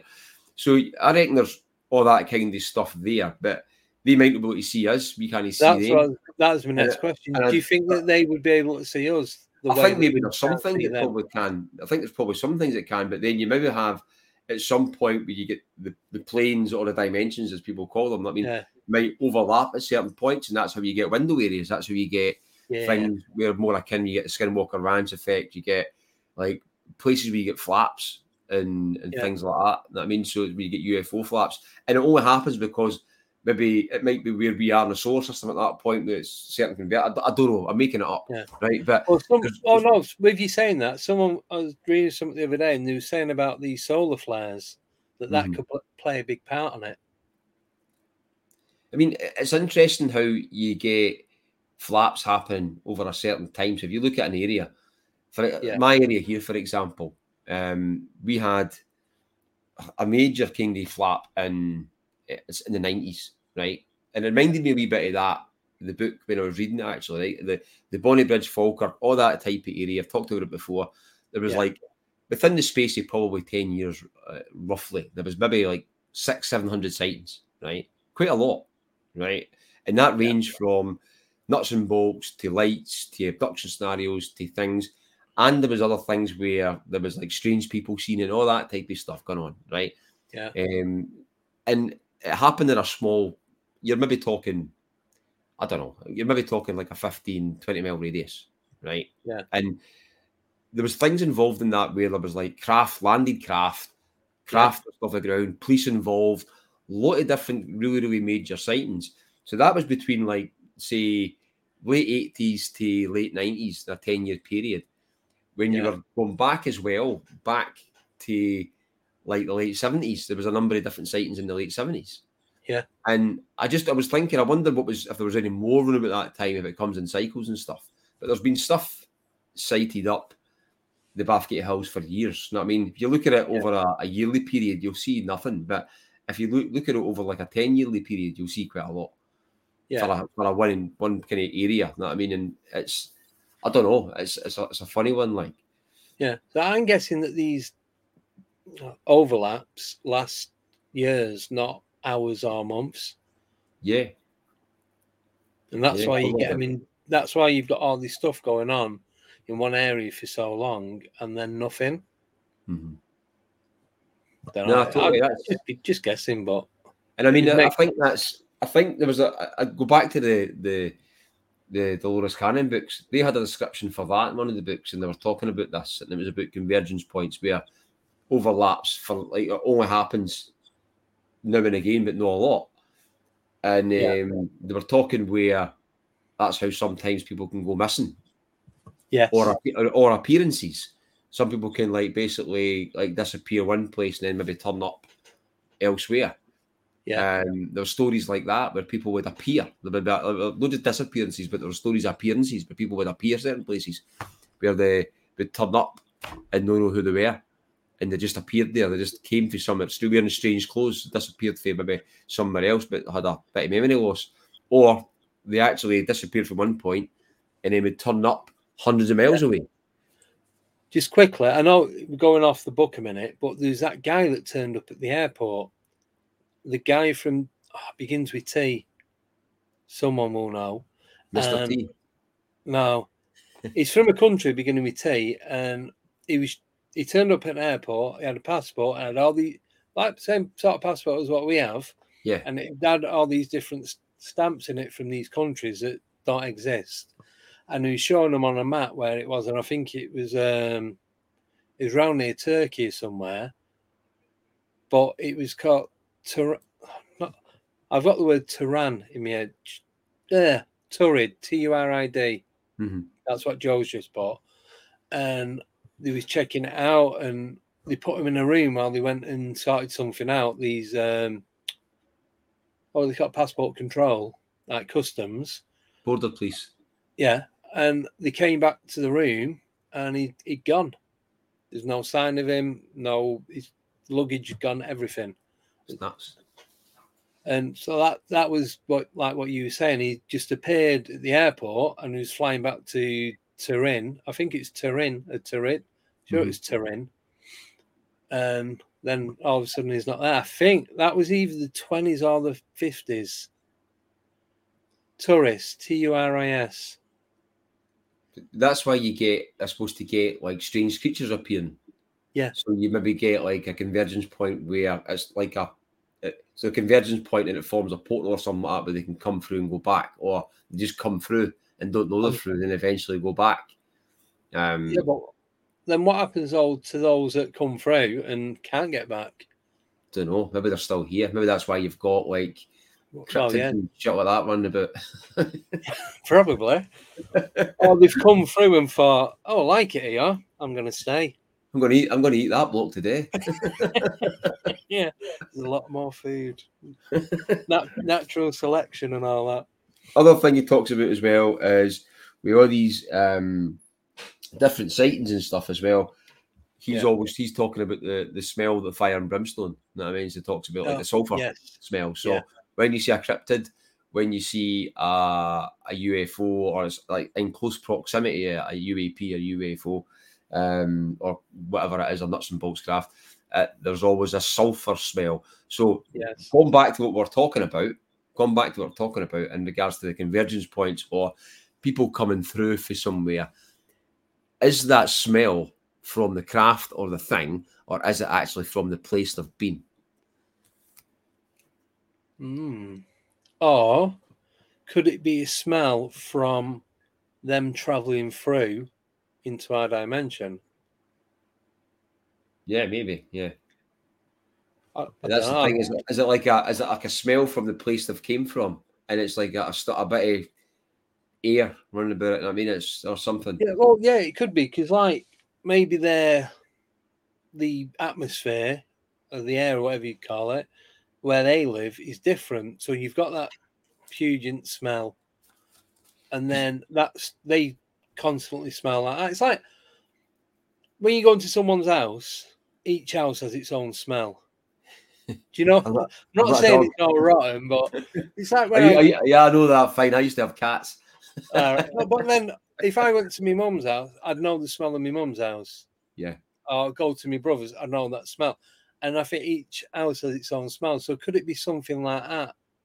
But they all, they all kind of smell the same though. I mean, it's like you're always that sulfur smell when it's involved with like a, a UFO kind of landing a site and they get the sulfur smell. A cryptid Yeah. sighting sometimes follows a, a sulfur smell. A demonic thing in a house, sometimes you get a sulfur smell. Sometimes you get it with ghost encounters, and sometimes you get it with poltergeist things. You know what I mean? So uh, all these different times, it's called like back in the day, it's called fire and brimstone. Now it's just called a sulfur or rotten egg smell. Yeah. You know what I mean? Yeah. But all, all of that thing, that's one thing that always puzzled me is it is it is it a byproduct of the craft or the thing, or is it a byproduct of the place it came from? I mean, it's, I think an it- Where they've come through, Mhm. I think. Must be. That, I, that's what I'd go with. Because if all these different types of creatures and entities have all got that same smell, it's got to be something to do with that. yeah, yeah. Not totally. necess- not necessarily the person or object. it was so it was John Keel that coined the the, the name ultra terrestrial as well. So rather than call, calling them extraterrestrial, he coined the phrase ultra terrestrial for the Yeah, fact that- that, the it was like more an entity, something, you know what I mean, or it's Yeah. or, or intelligence or or whatever. That was me, Um, one of my favourite parts of the book. Because when he was saying about the ultra terrestrial, it's like that just that just made a lot of sense. Even though we talk about it pretty much every week, you don't remember every single conversation you have, do you?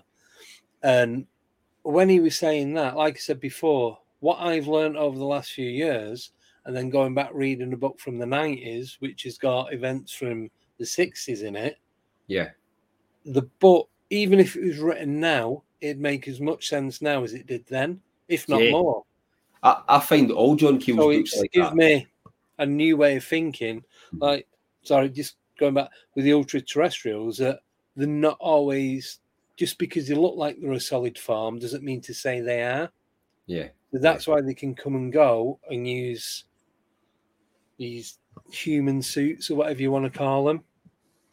but that's the, the, the interesting thing with all that is is like there there's been talk of all that and out ultra terrestrials and stuff. People, some people think it's a new thing, but it's no. It's been it's been there for a while. But when he Yeah.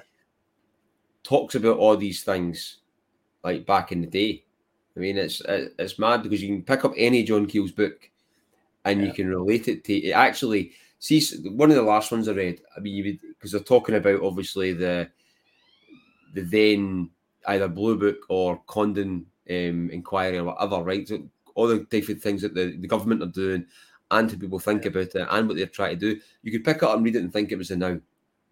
Oh yeah, You know yeah, I mean? definitely. Totally. Yeah. You would and it's like Yeah. and it's, there's no much difference to it. I mean, so any books are like that and they're well kind of well right thought through.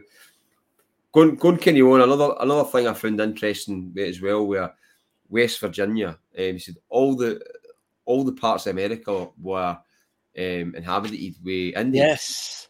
apart from West Virginia. They didn't and even the natives wouldn't live there. Yeah, And they found, didn't they find some like stone runes with like these symbols on it and that? I think it's found some type of um, like stone structure or stone like standing stone structures and stuff Yeah, like that. But none of the Indians stayed there. I mean, they, they avoided that. Yeah, everyone avoided that it. place. Yeah, And I think at one point there's something like there's only like 300 people living there, hmm like when it first started getting going. But Yeah. just quickly going back to the ultra terrestrials, the reason he, he was saying that is because um, extraterrestrials are extraterrestrial means from another planet, which means that they're a physical form. So that's why he used the term ultra terrestrial because it can be from a different time and dimension and not necessarily be solid form. Sorry, I just I just remembered that. No, bit it's- there. Did you did you watch up a bit of tangent? But did you watch Hellier? no, You need to watch Hellier no. because Hellier has got Hellier's got quite a lot of references to John Keel, Indrid Ah. Cold, and ultra terrestrials and stuff like that. Um, I mean, you you would actually love Hellier. I mean, you really, really would. You'd, you'd love it. Is it a Yeah. movie? Is it new? No, it's, it a it's that, no, is it a movie? no, it's a series. Oh right. I'll put it on my list. It's like a paranormal series, but it's more like uh um I'm not really into paranormal series. I don't watch a lot of kind of paranormal shows and stuff like that. Yeah. Um, I watch the odd one now and again. I mean, but uh, you find that funny if I run a, paranormal, a paranormal podcast. But I tend to Yeah. watch loads of kind of UFO stuff, and I, I read a lot of stuff or listen to a lot of audiobooks. Um, Yeah. But I mean, in this, it's kind of like an investigation um, that starts in a place called Hellier, and it's to do with uh, somebody having a story about um, devil worshipping and stuff like that. But it ends up going into like um, links into a story about the kind of uh, these kind of aliens that were seen in this cave and all that kind of stuff, and it goes into loads of different tangents. Yeah, and it's like kind of like the phenomenon is leading them down this story and it's Ah, through right. doing stuff like the Estes method, where um, doing like ghost boxes and stuff like that and things like Yeah. that. Quite a lot of stuff like that in it. And it, it's got a lot of different um, links in uh, Indrid Cold, Indrid, Indrid Cold, and Ultra Terrestrials, and um, what's his name again? Um, there's another book written, um, Son of the UFOnauts. What's the name of the book? Can't remember it. Ah, okay, it'll come back to me. But anyway, watch it. You'll like it. You even just watch the first two, t- watch first two episodes, and then if you didn't Yeah, like yeah. it, then watch the rest of it. It's all on for like forty-five minutes, but Oh, uh, it's quite good. Yeah, well, we're Um, looking for something new to watch anyway. We have um, sta- sorry, I was just going to say we have just started watching Under the Dome, Stephen King. What's that? I've seen that. Under the Dome. Yeah, what is it? It's it. I've read the book. It's Stephen King, and there's a dome that just appears over this town, and it's a bit. It's all twisted, and no one knows where it's come from. It's like just an, like an invisible shield, Ah, right, okay. Yeah, but it is pretty good. So I don't want to ruin it for anyone. Well, that's all right. I'll, I'll watch it. So, so that was the whole Indian thing. I found that quite interesting. Yeah. Um, more people through it seeing the the Mothman again. There was also a farmer had seen the he actually seen the eyes. He seen like the red eyes of the Mothman, um, Yeah. just next to a forest bit where he stayed, and his dog ran off to chase it. And he got a fright, and he kind of like went back in his house, kind of thing. And he came out in the morning trying to look for the dog, couldn't find the dog, but he seen the dog's footprints running in the circles Yeah, in the mud. Yeah, like it was And chasing. They didn't these footprints didn't go anywhere else after that. Yeah, just stopped. like running in circles, then stopped, but they couldn't find the dog. The dog never came back. Bandit Yeah. the dog. That was the name of the dog.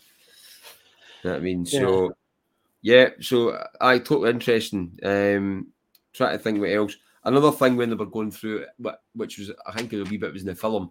Um when they were at the power plant area, they went to the power plant and they were trying to, or next to the TNT power plant area, disused bit. They were trying to, they were showing Keel to start off with where I think this had been seen. He went in, Oh yeah, And- he went and then he went back on his own, didn't he? yeah, but he went in first. He went in, and then um, when he was in, one of the the women who'd seen it before, but had chased her car. Yeah. Um, her name is Mrs. Mallet or something like that. She, um, she's seen it. She said she'd seen it in the corner. There, she could see its eyes, and Yes. And then she got a fright, and she heard they all heard outside some like metal clanging, some noise, metal clang. He couldn't hear it. He was inside the building, and um, a few of them were at the edge of the building. He couldn't hear that noise at all. And then they noticed that there was blood coming out his woman's ear yeah, that was it. Yeah. as well. Um, so he went back himself, and he and he noticed that when he was when he was at a certain point himself, he was got he got an intense fear. Right, so he got the fear factor, and he got the Oz factor type thing. Right, so and he knew once he got past a certain point, it'd be fine again. So he kept going back, and he could actually discern the edge of this area where he would go into, and he would have this intense fear for some reason. Yeah. It's almost like it was like emitting some fear at a certain area. And he, he could work out where the area was. It wasn't a big area. He said, as soon as I, I walked up to this bit, I had this intense fear. I came back out it, it was away. And I went back the next day and he said it was away. The feeling was there. You know what I mean? I've had that feeling once before. Yeah. And um, it's mad. And I, I didn't go back and forward, back and forward. Never felt it again at that area. But I felt it when I was younger at a certain place. And I had the same feeling um, later on at a certain place, which then turned out to be a place I interviewed a guy. And it Ah, was right. guy- I- I- and so I had a feeling just out running. I seen. I think I've told the story before, but to quickly go over it if nobody's heard it before in the chat. But I, had a, I was out running and I had a, a strange feeling of this place in the forest. And it was like I didn't want to go any further in the forest because intense fear. I was out running, wasn't looking for nothing paranormal, just out running. And um, during the day though, it was during the day, felt weird though, totally weird. So I came, I didn't go into the deep bit of forest, and I, and I came back for it, went home, told my wife, and then um, twenty years later, interviewed the guy who'd seen um, some type of cryptid in the Bathgate Hills, which was in '88. He's seen that with his family, right? Yeah. This weird silvery type creature ran really fast, um, and it was about when I went to interview him, it was about 50 meters or 100 meters for the spot. I'd had that feeling, which I find quite mad. You know what I mean? So And I never ever knew nothing about John Keel or anything at the time. Um, in regards to back in the day, I just put Yeah. it down a weird. I'll just say it was a weird feeling. You know what I mean? Hmm. Um, aye, so odd. So what what's your overall thought of the book or the movie? I thought the movie was quite good. Um, I mean, the movie was all right. It's watchable, but I, I reckon it never done the book justice. No, I think the movie was good because it concentrated on Point Pleasant. Yeah, I did like it for that reason. Um, but obviously with a book, it's just account after account after account. But it gets to a p- point where he's talking with all these contactees and they know stuff that he's literally seconds ago was just it arranged. He'd arranged to meet someone over, I think it's in New York or California. It was one of the Gray, coasts. Gray Anyway. Barker. Gray Ah, Barker. Gray the guy Barker, that's his name. That's his name. Yes.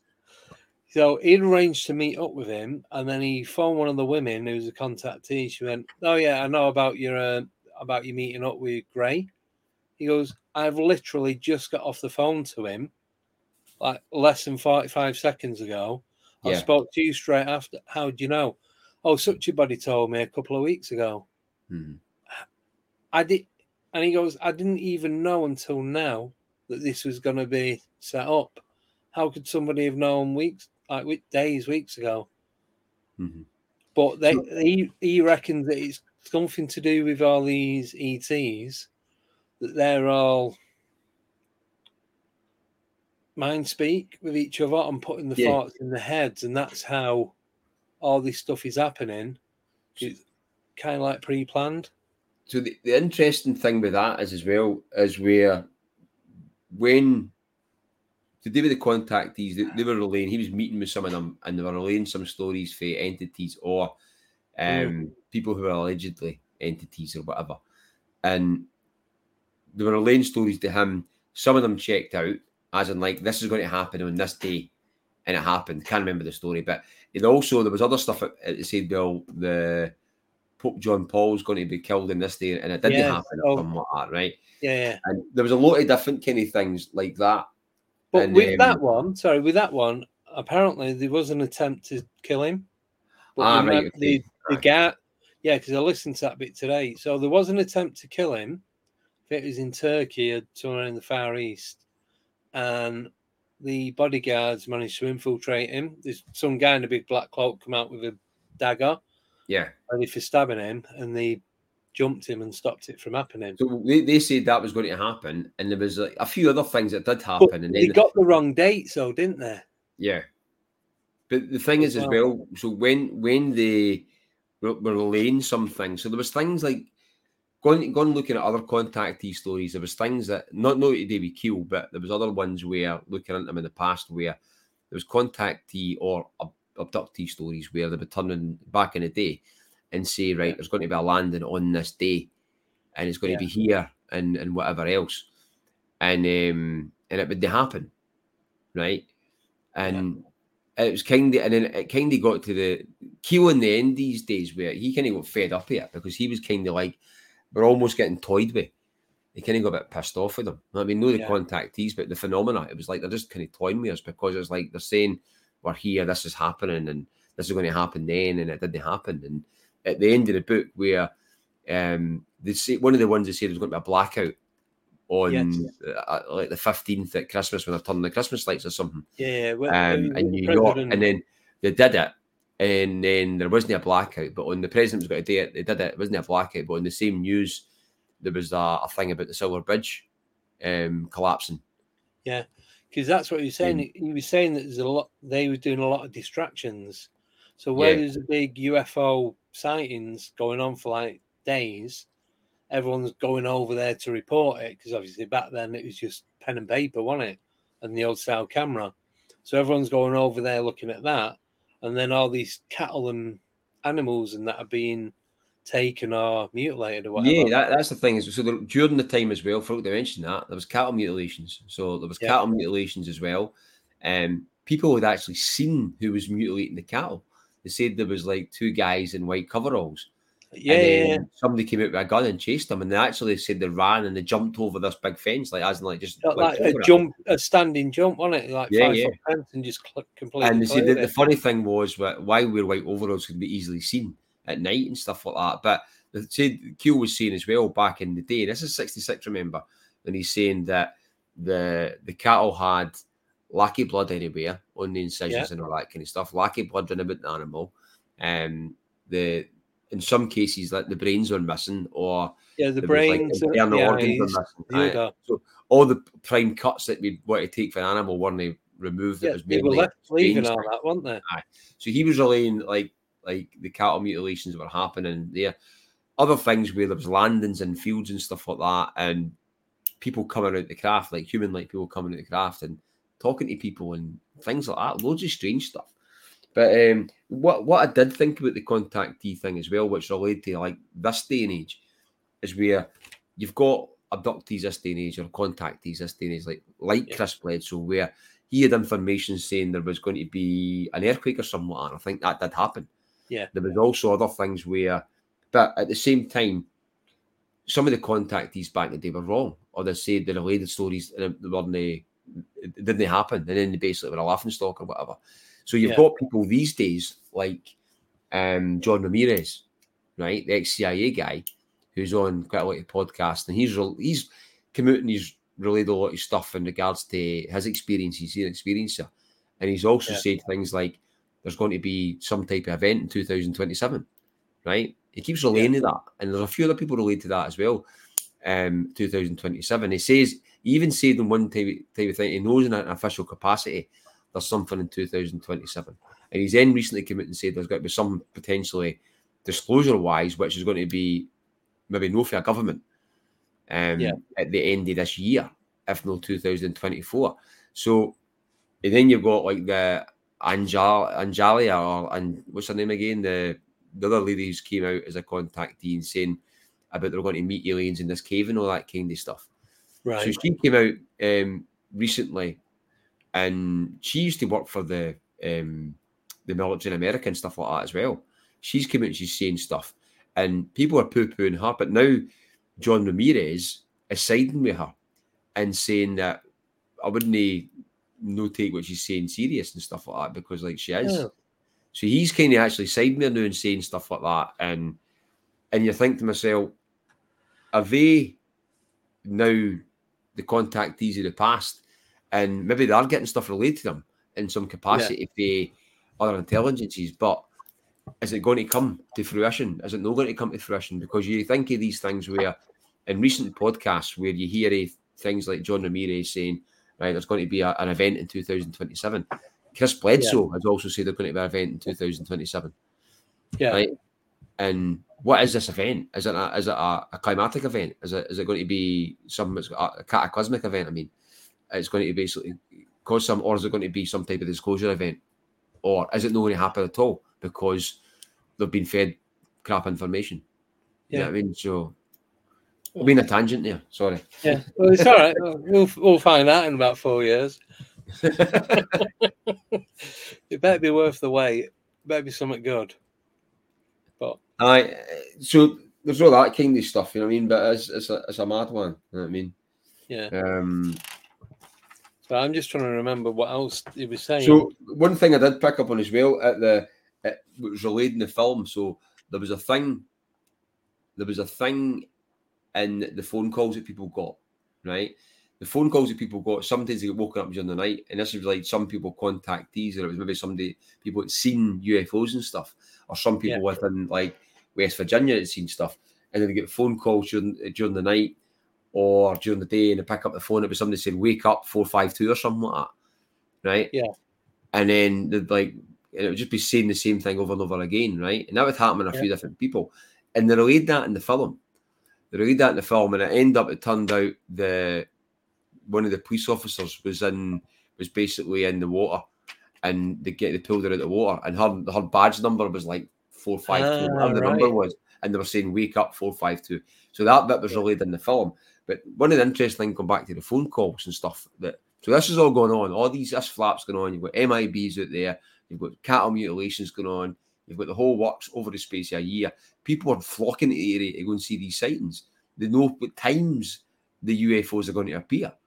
That's what how Oh, yeah. prevalent it was getting. it- They were turning up and saying like half past eight, you see them coming On a over Wednesday. or whatever, and and they were happening. But all that stuff was going on, and Yeah. um, So you just said about the times then, because they did a check. They did it like Monday to Sunday in like three, four different parts of the world. They worked how many sightings were seen in that area and what the percentage was. Yeah. And it worked out the main time was Wednesday. Was it half past eight or ten o'clock at night? I think it's I think it's a I think it's a Wednesday between ten and three in the morning. Ah, that was it. Yeah, ten and three. Yeah, Yeah. So there were others, uh, other times and days, but the main one was between ten and three on a Wednesday. so if you're going to do a, Sky, a, a Star Watch, folks, or a Sky Watch, do it on a Wednesday do night. tonight. do it after we finished on air. But yeah, it's like they worked out the percentage, and it was something like it started off at like twelve percent and was some in like twenty six percent, and then the overall was like ninety nine point nine percent average. You see that through you see that through some of their Keel's books where he's looking at the data and he's Yes. and he's looking at things like that. You know I mean? It's which is quite interesting. Yeah, but another thing as well, I just had a quick look in the book. He was saying that when he got certain messages from these beings, he knew that they'd been talking to different contactees because he'd have a certain, he'd say something specific to each contactee. And then if it came back to him from these ETs, he knew which one they'd been talking to. Mhm.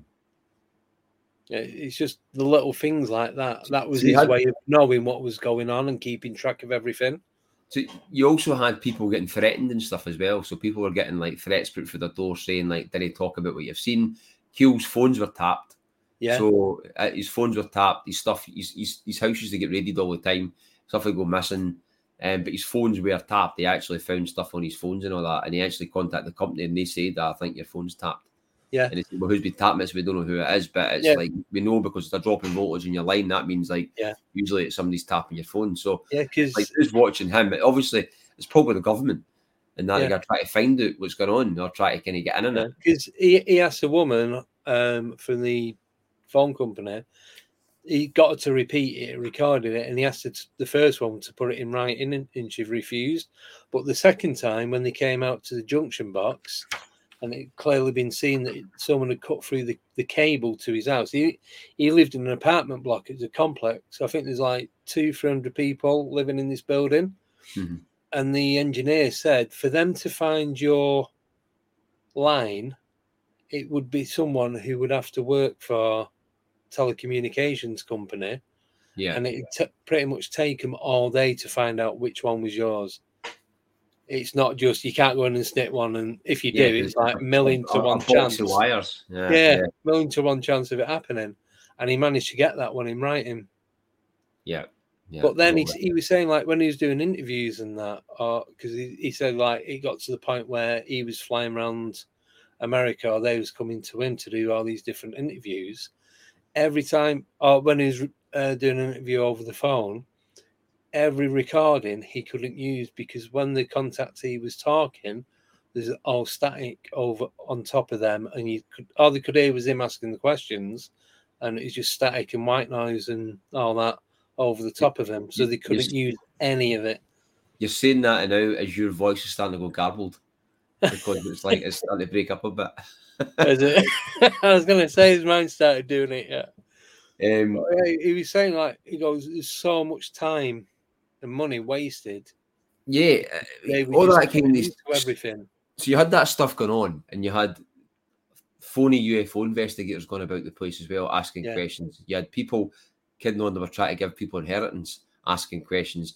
You had somebody going round all the people at, at Keel had been going to before, like maybe witnesses and stuff like that. People, Keel was quite clever at what he did because when he when he recorded um, witness testimony, Yeah. he didn't just outwardly put it out there. He'd, he'd keep his stuff for like a year or so before he'd even put like some things out because it means that he didn't want copycats telling stuff and he didn't want people um, maybe copying what he'd done or Yeah, copying actually he the sightings and say, "Oh, I've seen that. It was this." So he would kind of hold information to make sure he would get the right information of people, or even simple things as well. When he was interviewing family members, he'd split them up, and he would Yeah. ask, he would interview them separately and stuff like that. But you had all that going on. Fake UFO investigators. You even had somebody going round, going round to his contacts, saying it was it was his secretary, and he was going round and she, Yeah, this lady was yeah. going round taking information, saying, "Oh, I'm John Keel's secretary," because she'd said that, he'd get she'd get in the door.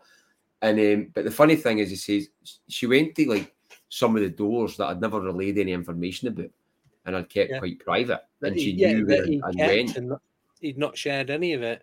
And Aye. they knew who he'd been to.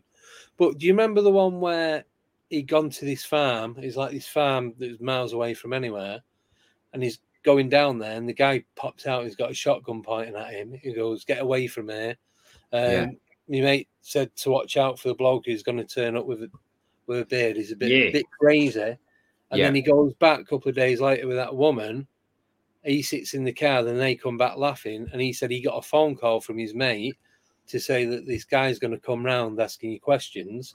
He rang his mate and Yeah. he'd been out in the field and he had to get his missus to get him to phone him back. Goes, not made any phone calls to you. Yeah, So someone had phoned this, it- yeah, ah. someone had phoned this farmer guy pretending to be this other guy's mate. yeah. So then he trust this weirdo that's going to come to your, Yeah. your door, and then And uh, so he didn't even away. know that he was going to this farm. He just picked a random farm that night. Yeah. and so that that happened with Mad. that. So it, that happened with that, and also things that happened. He turned up when he was re-interviewing or doing stuff. He'd go back to the houses, and the phones would constantly ring. It had, Yeah. it- the phone would never ring all week, and then Yeah. he would turn up at this house, and the phone would just ring solid when he was there. And he'd And pick then- it up, He'd pick up and it would beep or something like that, nobody there, or it would be beeping or whatever. or as soon as he left, and then go to another house again. and the same would happen again. You go to another house, same Yeah. would happen again. Totally nuts. Totally nuts. It was Yeah. like it was toy. Something was toying with him. Um, But aye, it's just it's actually when you look at all the all the activity was there, you're pretty jealous. That means you'd probably like to be amongst that. They actually see some of it and go and interview some people. oh yeah, You know what I mean? There's that much activity going on. You know what I mean? It's it's unbelievable. Um, is. He just there's so much to remember from the book. I'm so I'm just gonna have a quick look on one of the pages now. One thing he did say about the cattle mutilation, he said, "What what are they actually doing, and why are they mutilating the cattle? Are they doing it as some transmogrification? Is that word that for to actually transform into something? Are they using the blood or something like that, or are they are they creating a spectacle somewhere, as you said, so they can do this clandestinely to to Yeah. use the blood for something? You know what I mean, because there's never any blood in these animals, and they're only taking No. certain parts of the animals. Um, It's like specific organs, isn't it? yeah, yeah, But there's another thing. Sorry, I was just going to say, there's one of the women, like ETs, uh, had met up with somebody else. There's just too many names to remember, so sorry Oh, about this. no, and um, they said he said about, um, uh, do you have any AU? And this one's like, I don't even know what you're talking about. And obviously, the um, element code for gold is AU, isn't it? Mhm. And that's what the what it was. And it goes back to thousands of years ago where uh, we the, the things were put on earth to mine all this gold. So is it back to going for the gold again? Mhm. is that what they're searching for? Is that why they keep coming? See that that's what that had me thinking Interesting though. I mean, it's like the thing we come back to the books of Dolores Cannon. That's a lot of it goes back to pre-civilization before us and mining and stuff like that. You know what I mean? And um, got a lot of mad stuff going on. You know what I mean? But I mean, there's, there's loads in it. I mean, it's it's a massive Yeah. book, and even though we've talked right through quite a lot of it, it's still worth getting and reading oh yeah definitely or listening it- to it. It's like nine and a half hours long. tell me about it i had to have a break from listening to it Yeah, That I had a few breaks. sounds bad, but it's it's good though because I get to do it in work because of my job. Yeah. So I just put it on on the phone through the van and just listen to it. Well, I go early. I go out early in the morning with the dog, and I listen to like podcasts or books and stuff like that, and I do it Yeah. at night as well. Um, and uh, as, as I was saying to you, I usually if I'm never doing stuff like this, I'll I'll listen to it and I'll take notes with just with the phone, my dictaphone. But you're walking by people, weirdo with the UFO. what the? yeah. Oh, that oh, just reminded me. That was another thing. The they was uh, an army base or something. John Keel, and he'd met up with all these all like these top ranking officers and that, and his radio went off. I can't oh, I can't remember what was said on the radio, but it goes the most weird thing about it was well, there's two. The firstly, you wouldn't get anything coming through from another base. yeah. They're all out on their own channels and stations. Secondly, his radio wasn't even turned on. Mm-hmm and you uh, you needed a key to switch it on because obviously and it on military. Yeah. So it wasn't just one like what you get off Amazon for like twenty quid. It was a proper proper radio. Yeah, yeah, yeah. So right. is key start radio, or whatever you call it. So yeah. said he's getting this information coming through on that, which was it was impossible to happen. I mean, that's the thing though. We, with all that stuff going on, and that was when he decided that there's no dealing with ETs because it was like with, with that case, he seen it was not just the Mothman, but the Mothman was like there. You had poltergeists, you had landings, you had these strange visitors in the area, yeah. you had strange lights in the sky, you had orbs, you had spheres, strange craft. I mean, like there was one lady had seen like a, a massive sphere with like legs Oh yeah, and, like, a, and, a, and a, propeller underneath it. I mean, thing, yeah. and it shot up and disappeared. And then the next day, she seen a man standing in the same area with like some type of meter thing, and yeah, just loads of weird stuff. Loads and loads of they, weird stuff. Do you think that could be like some sort of screen mask? And probably, I mean, that, that like some kind of screen memory because you get going back into other Keel's books. When you look at Keel's books, and he goes back talking about um some of the what we talked about earlier on with the airships and stuff. It's almost yeah. like a phenomena trying to uh, pull us along in technology. It's like so before there was airships, people seen airships in the sky, yeah. and a and a guy came down with a rope and with an anchor and with some kind of like sailor suit on.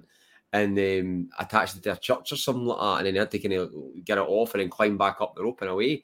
There was like there was like yeah. stories like that before airships even existed there yeah. was stories like in the First or Second World War of these um, planes that would just constantly be hovering about in the clouds.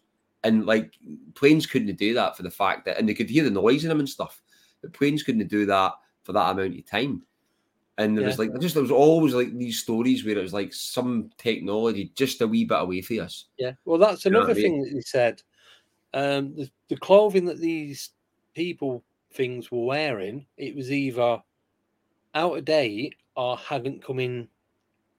Or hadn't, that the fashion hadn't for that hadn't started yet. It yeah. was never like old fashioned or fashion that hadn't started yet. Yeah, yeah. yeah. Aye. So, and the way you saying that about the aircraft, he said that the um, there's a group of four people that was on a hill, and they watched this um, this object with lights. It went behind a cloud, and then waiting for it to come out, and then it was a normal plane that come out the other side. But it took about 10 seconds for this plane to come out. And surely they would have seen it before it had gone behind the cloud. Yeah. But then this UFO type object didn't come out the other side. So a UFO went in and a plane come out. It's like really good magic trick, isn't it? Yeah, that's like a screen memory as well. It's kind of yeah. like these kind of things, like because that's the thing as well, where you had, um, like you get helicopter sightings. Yeah. You get helicopter sightings, and people. It's almost like sometimes black helicopter sightings are one of two things. They're Like one attached to the military, and but another yeah. time it's like people see like a UFO, then it's like a helicopter or things like that, or it's like a screen memory yeah. type thing. Well, I think the one I had, I'm not going to go on about it because everyone's sick of it. But the one I had was a screen memory because I know for a fact, the more I think about it, the more stuff I remember. It didn't make any noise and it was flying in between my house where I lived. In the, was, this a cre- was this a creature or was it a. No, this was. It was not long after I had my first UFO encounter. And then it was just there doing all this maneuvering between the, the house. What I'm going to do, I'm going to go on Google Maps. I'm going to get a hmm. picture of the the street where I grew up, and a picture of the back garden, Mhm. and then you say there's a help. Explain like with the helicopter doing all these manoeuvres, and you'll clearly see that it's not possible without crashing into one of the houses. Yeah, yeah. So he's just what's weirdest thing I think that's ever happened to me. What one of the things that I'd mentioned, I hadn't spoke about this, right? And it was like the I know we're going off the tangent, but it was um same type of thing. And I, I actually went back and asked one of the guys recently about it, and he, and he remembered what it was, and I, I remembered it as well. And Yeah, we were at we were at school, right? We were at school. We were in the we must have been like I reckon I was like primary five or primary six, which would Yeah. have probably put me about 10, 9, 9, 10, something like that yeah, um, probably about nine. And so I stayed next to the school, not too far away from it, in a high part of my town. And I could always remember um, we seen this like old World War II plane, right? right, And it was extremely low. I mean, like, I mean, extremely low to the point where it just missed. You can imagine the school was here, right? Yeah. You had a main road, which was just like a, a kind of normal kind of B road type thing, and then you had a row of houses, right? And we were at the top of a kind of plateau, right? Top of this like Yeah. hill, right in the town. It's quite. It was called. When I stayed, it was called Mount Pleasant, but it was like it was called That's- Academy Street, right? So I was at, that's where I stayed, Mount Pleasant. That's what it was called, right? So, um, so kind of to do with the book, right? yeah, this this aircraft, right, which was an old type World War II plane, right? Yeah. And um, it, it literally you could see the pilot and all that, right? Yeah. that low, and it just missed the roof of the house. oh, Right. And the house is a two story. This one was a two story old older type house. It was a wee bit higher, so it wasn't like it was maybe just a, a slightly higher than your kind of average kind of um, council house kind of thing. you know what I mean, so Yeah. a two story, maybe a wee bit higher than that type of roof it was, and it just missed that roof. Literally just missed. It. right. Just missed it. And I always kind of, I could always remember wanting to go see if it crashed or not, right? And Yeah. over for that, there was my street where I stayed, and past my street was, um, it was all mossland and like Right. moorland and mossland and like trees and heather and stuff like that, right? And uh, I kind of thought, like, I can't remember if I went and seen it or not. yeah, And um, I'd kind of, I'd, I was like, I could remind you the story, but I never told anybody that. I mean, I just kind of thought it was a, a strange kind of old plane that I seen, and that was it. But yeah. I asked him, I asked him, I said, I, it was recently, I seen him on Facebook, I contacted him, I said, have you, can you remember that? And he's like, aye. He goes, I was telling my daughter about it. yeah, Um, the other day, we see, it was funny. I said, well, what, what happened? I goes, can you remember going to look for it? He said, I can remember us going to look for it, but I don't know what happened after that. But I can imagine if we went to look for that thing, we'd be, Yeah. we're in school at that point. So I can imagine we'd have got in trouble or whatever else if we went away at school to look for this thing. But I can't remember anything. missing time, been- I was I was telling somebody else's story uh, more recent, and, and they were saying there was sightings of like like ghost planes and stuff like that Yeah, um, because in that vicinity, further up, there was some World War II German bombers crashed and stuff like that, and things Ah, like that, right, and, okay. and, and died during the war, tried to bomb the docks in Leith, and Yeah. then crashed in the Pentland Hills. And some people in a place just about five, six, seven miles away had seen the same, had seen like some type of World War II plane, and I could remember what it looked like, and I could remember Yeah. roughly, and I looked into what had crashed and stuff like that. And I kind of thought, it does look like that. And I don't know, just screen memory in the own know, but I'm like, ah, I'm sure it looked like that. I'm sure that's a plane I Yeah. seen. And but although I was like 10 at the time, and I sent the, the picture to him, I was like, I think it's this. And he's like, ah, aye, that's it. yeah. Just mad. Mad. I can't remember. I can't remember I went and looked for it or no, or whatever else. I- I can't remember nothing else after that, which is annoying. yeah, you could have missing time, you know. I know. Could be an abductee or anything. No wonder I'm crap at maths. You spent spent all your maths lessons on a different planet. That's it. Aye, just like, are we, are we looking for a crashed, a crashed Yeah. Um, World War II plane? Do you reckon we should do a part two of this? Maybe no for maybe no for this book. I think we're done with this book. Because we could do some on the movie, or We could do another. We could do another book. can we do a movie? It's easier. Like do, do a, we'll do a movie. That's what we'll do. Do a movie. Yeah. Oh, well, we've got um Skinwalker season four. Aye, that's coming on. Aye, that's right. Aye. Yeah.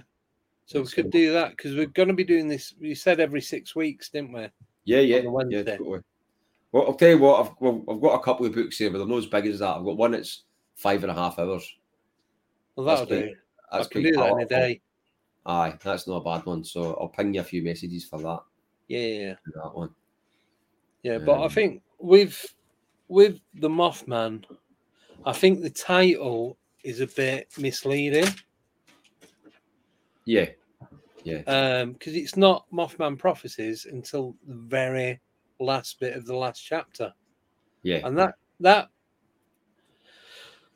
I don't no know. I many think prophe- there's no many prophecies in it, and there's no there's you've got the Mothman, but I think it's it should be called an over Kenny Wellman phenomena kind of thing. You know what I mean? It's Yeah. like, um, because to be honest with you, I'm li- I was listening to it, and today I ended up phoning Joe, and I said I don't even think I'm listening to the right book. I don't rem- a lot of the stuff in it I don't remember reading before. yeah, So I had about I think I had about 40 minutes left when I got in. So I stuck my earbuds in, got the book, and when I got to the next chapter, I thought, right, open the book on that chapter. And yeah, it was right.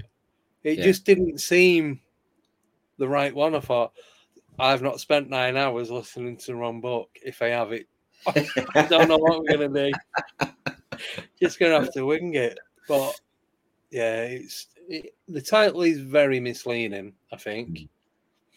And Like I said, the film is better titled that because they concentrate on Point Pleasant.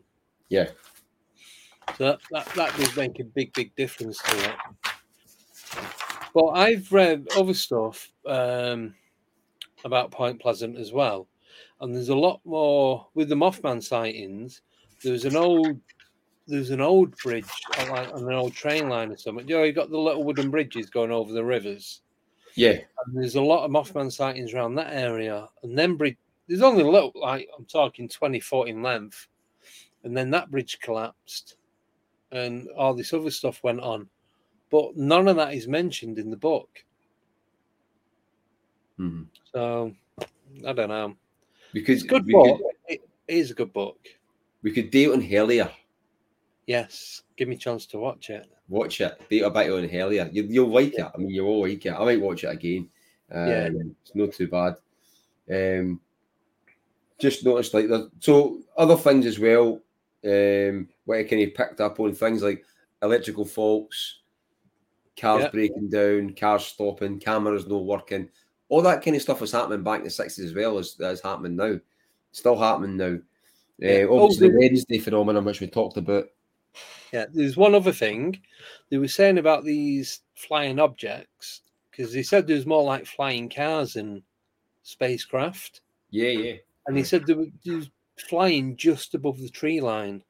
You know, how any of them didn't crash into anything was beyond them Yeah. because they were flying so low and so close to everything. It just didn't. Nothing made any sense. That's pretty much the gist of the book. Is not none of it made any sense No, totally. I at mean, all. It was just, so just I mean, random stuff thrown together. other things, other things as well. Um, mentioned about his tap phone. You know what I mean? So he hanged that. Um, yeah, didn't he find like a a matchstick? That was in somebody else's phone. Oh Because yeah, because he looked to see if somebody else's phone had been tapped and he pulled Yeah, it apart. and he found, undid like, it. He found like a matchstick in it with some That graphite. granite He didn't, know, he didn't on one it was. It was actually like some type of cigarette explosion thing in a joke shop. Yeah, because he, he, he said he did like um, he'd buy magician tricks Yeah. and all that. He used to do a bit of all that kind of stuff. And he said he's seen a packet of them and like it's what you put in a cigarette. Yeah, So when you light it, it it blows up. But Yeah, Why would he? And He, he, doesn't know how it was inside the phone. yeah. And no one, even when he spoke to the engineers, he asked them about it. When we have no idea how that would ever have got in there. Yeah. That was Unless one of the phones that he thought was tapped. Uh, was one of the other like uh, witnesses. Yeah. But that was the thing. There was a good. eh, there was a good thing in there with ufologists like getting harassed and stuff, or some things. It was like one of them I spoke to who was just basically had turned around and say, "I'm, I'm out it. I'm not doing it anymore. I'm just, uh, um, Yeah. I'm, I'll give you all my stuff. I'm, I'm sick of it." You know what I mean? And that's sometimes. I mean, it's easy to get like that in this sometimes because it's. I mean, the rabbit hole's big enough. You can't go down it. You didn't come back out, and it's Yeah. it's. Uh, I mean, there's so much to it. You know I what I mean? think the- the only way to get out of the rabbit hole, like you just said, is to stop doing everything. Aye, stop reading, stop reading, Yeah. stop looking at stuff. But but then you're looking at things like these days where you think to yourself, right, you can come out it and stop doing it and stop looking at stuff and stop reading stuff. But then you think to yourself, well, you look in these, you've got guys like Garry Nolan, who's a neuroscientist and Yeah. Harvard professor or whatever. I mean, works at um, Stanford or whatever, right?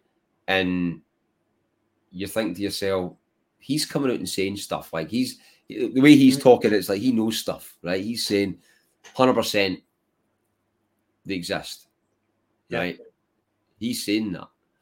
He's also saying stuff where he, he, he relays stuff and he talks about things where, um, about what if we're, what if we're farmed, what if we're this, what if we're that, Yeah. and I mean, and he's talking about things where the, idea's been put out with things like um, Robert Monroe and stuff like that as well, with with things that he learned the astral traveling about why we're here and all that. And I mean, it's like it's just mad that they come out with stuff like that.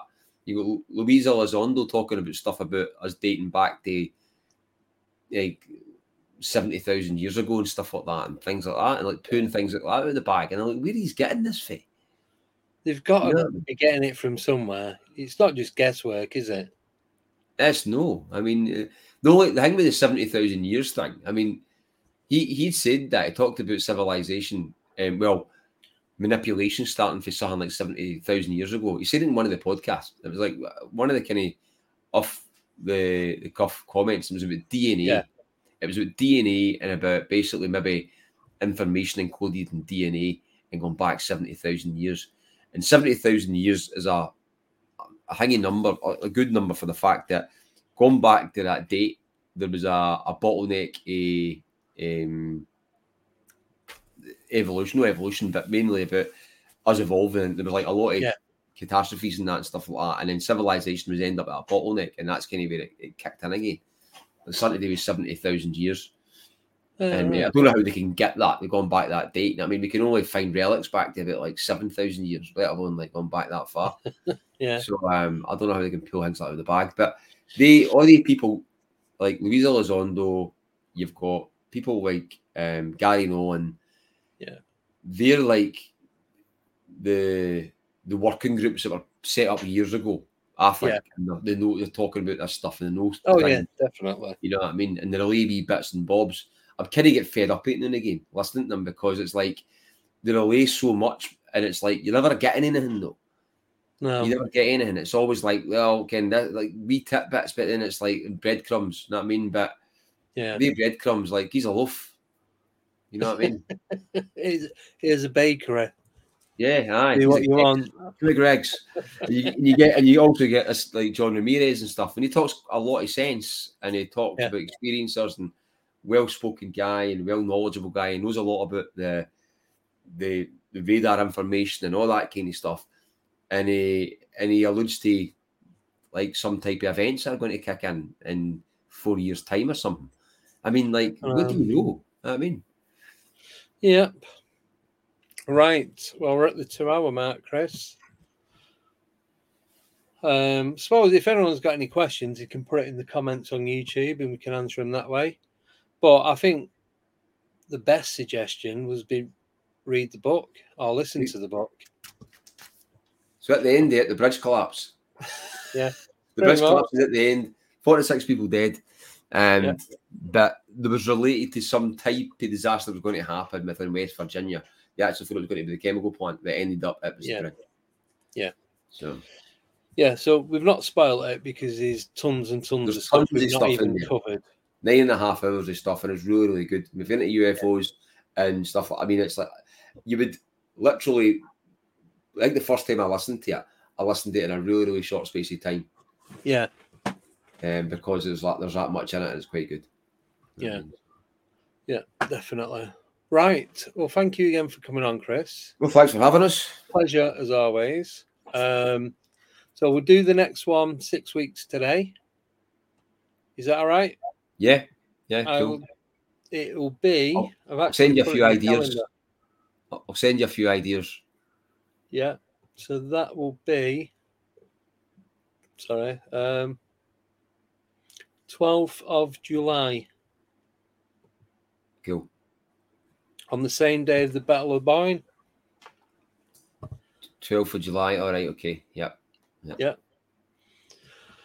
Right. worries. So that's that. So yeah, we'll do um Hellier.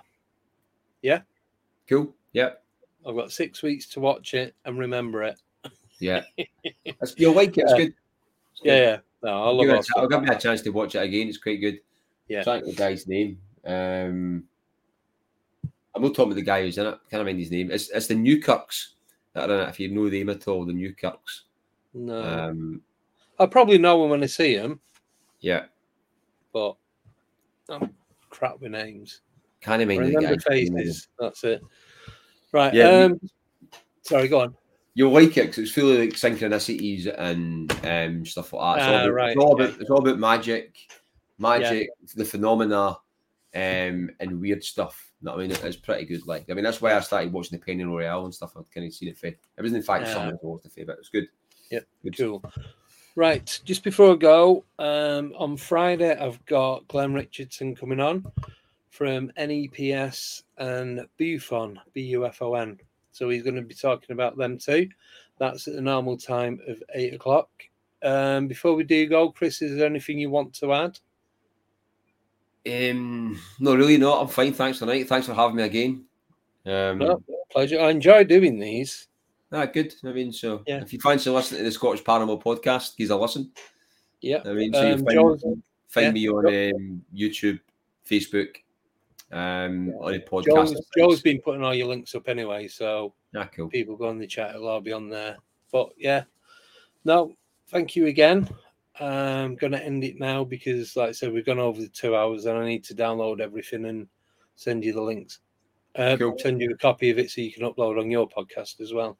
Yeah. So thanks again. Thanks everyone in, on YouTube for watching. Thank you everyone on the both podcasts that are going to be listening. I will see you on Friday. Chris, well, you'll hear Chris when you listen to his podcast, and you'll see him again in six weeks. So have a great rest of the day, evening, night, whatever it is you're going to be doing. And I will see you in a couple of days. Take care and goodbye. Take care, folks.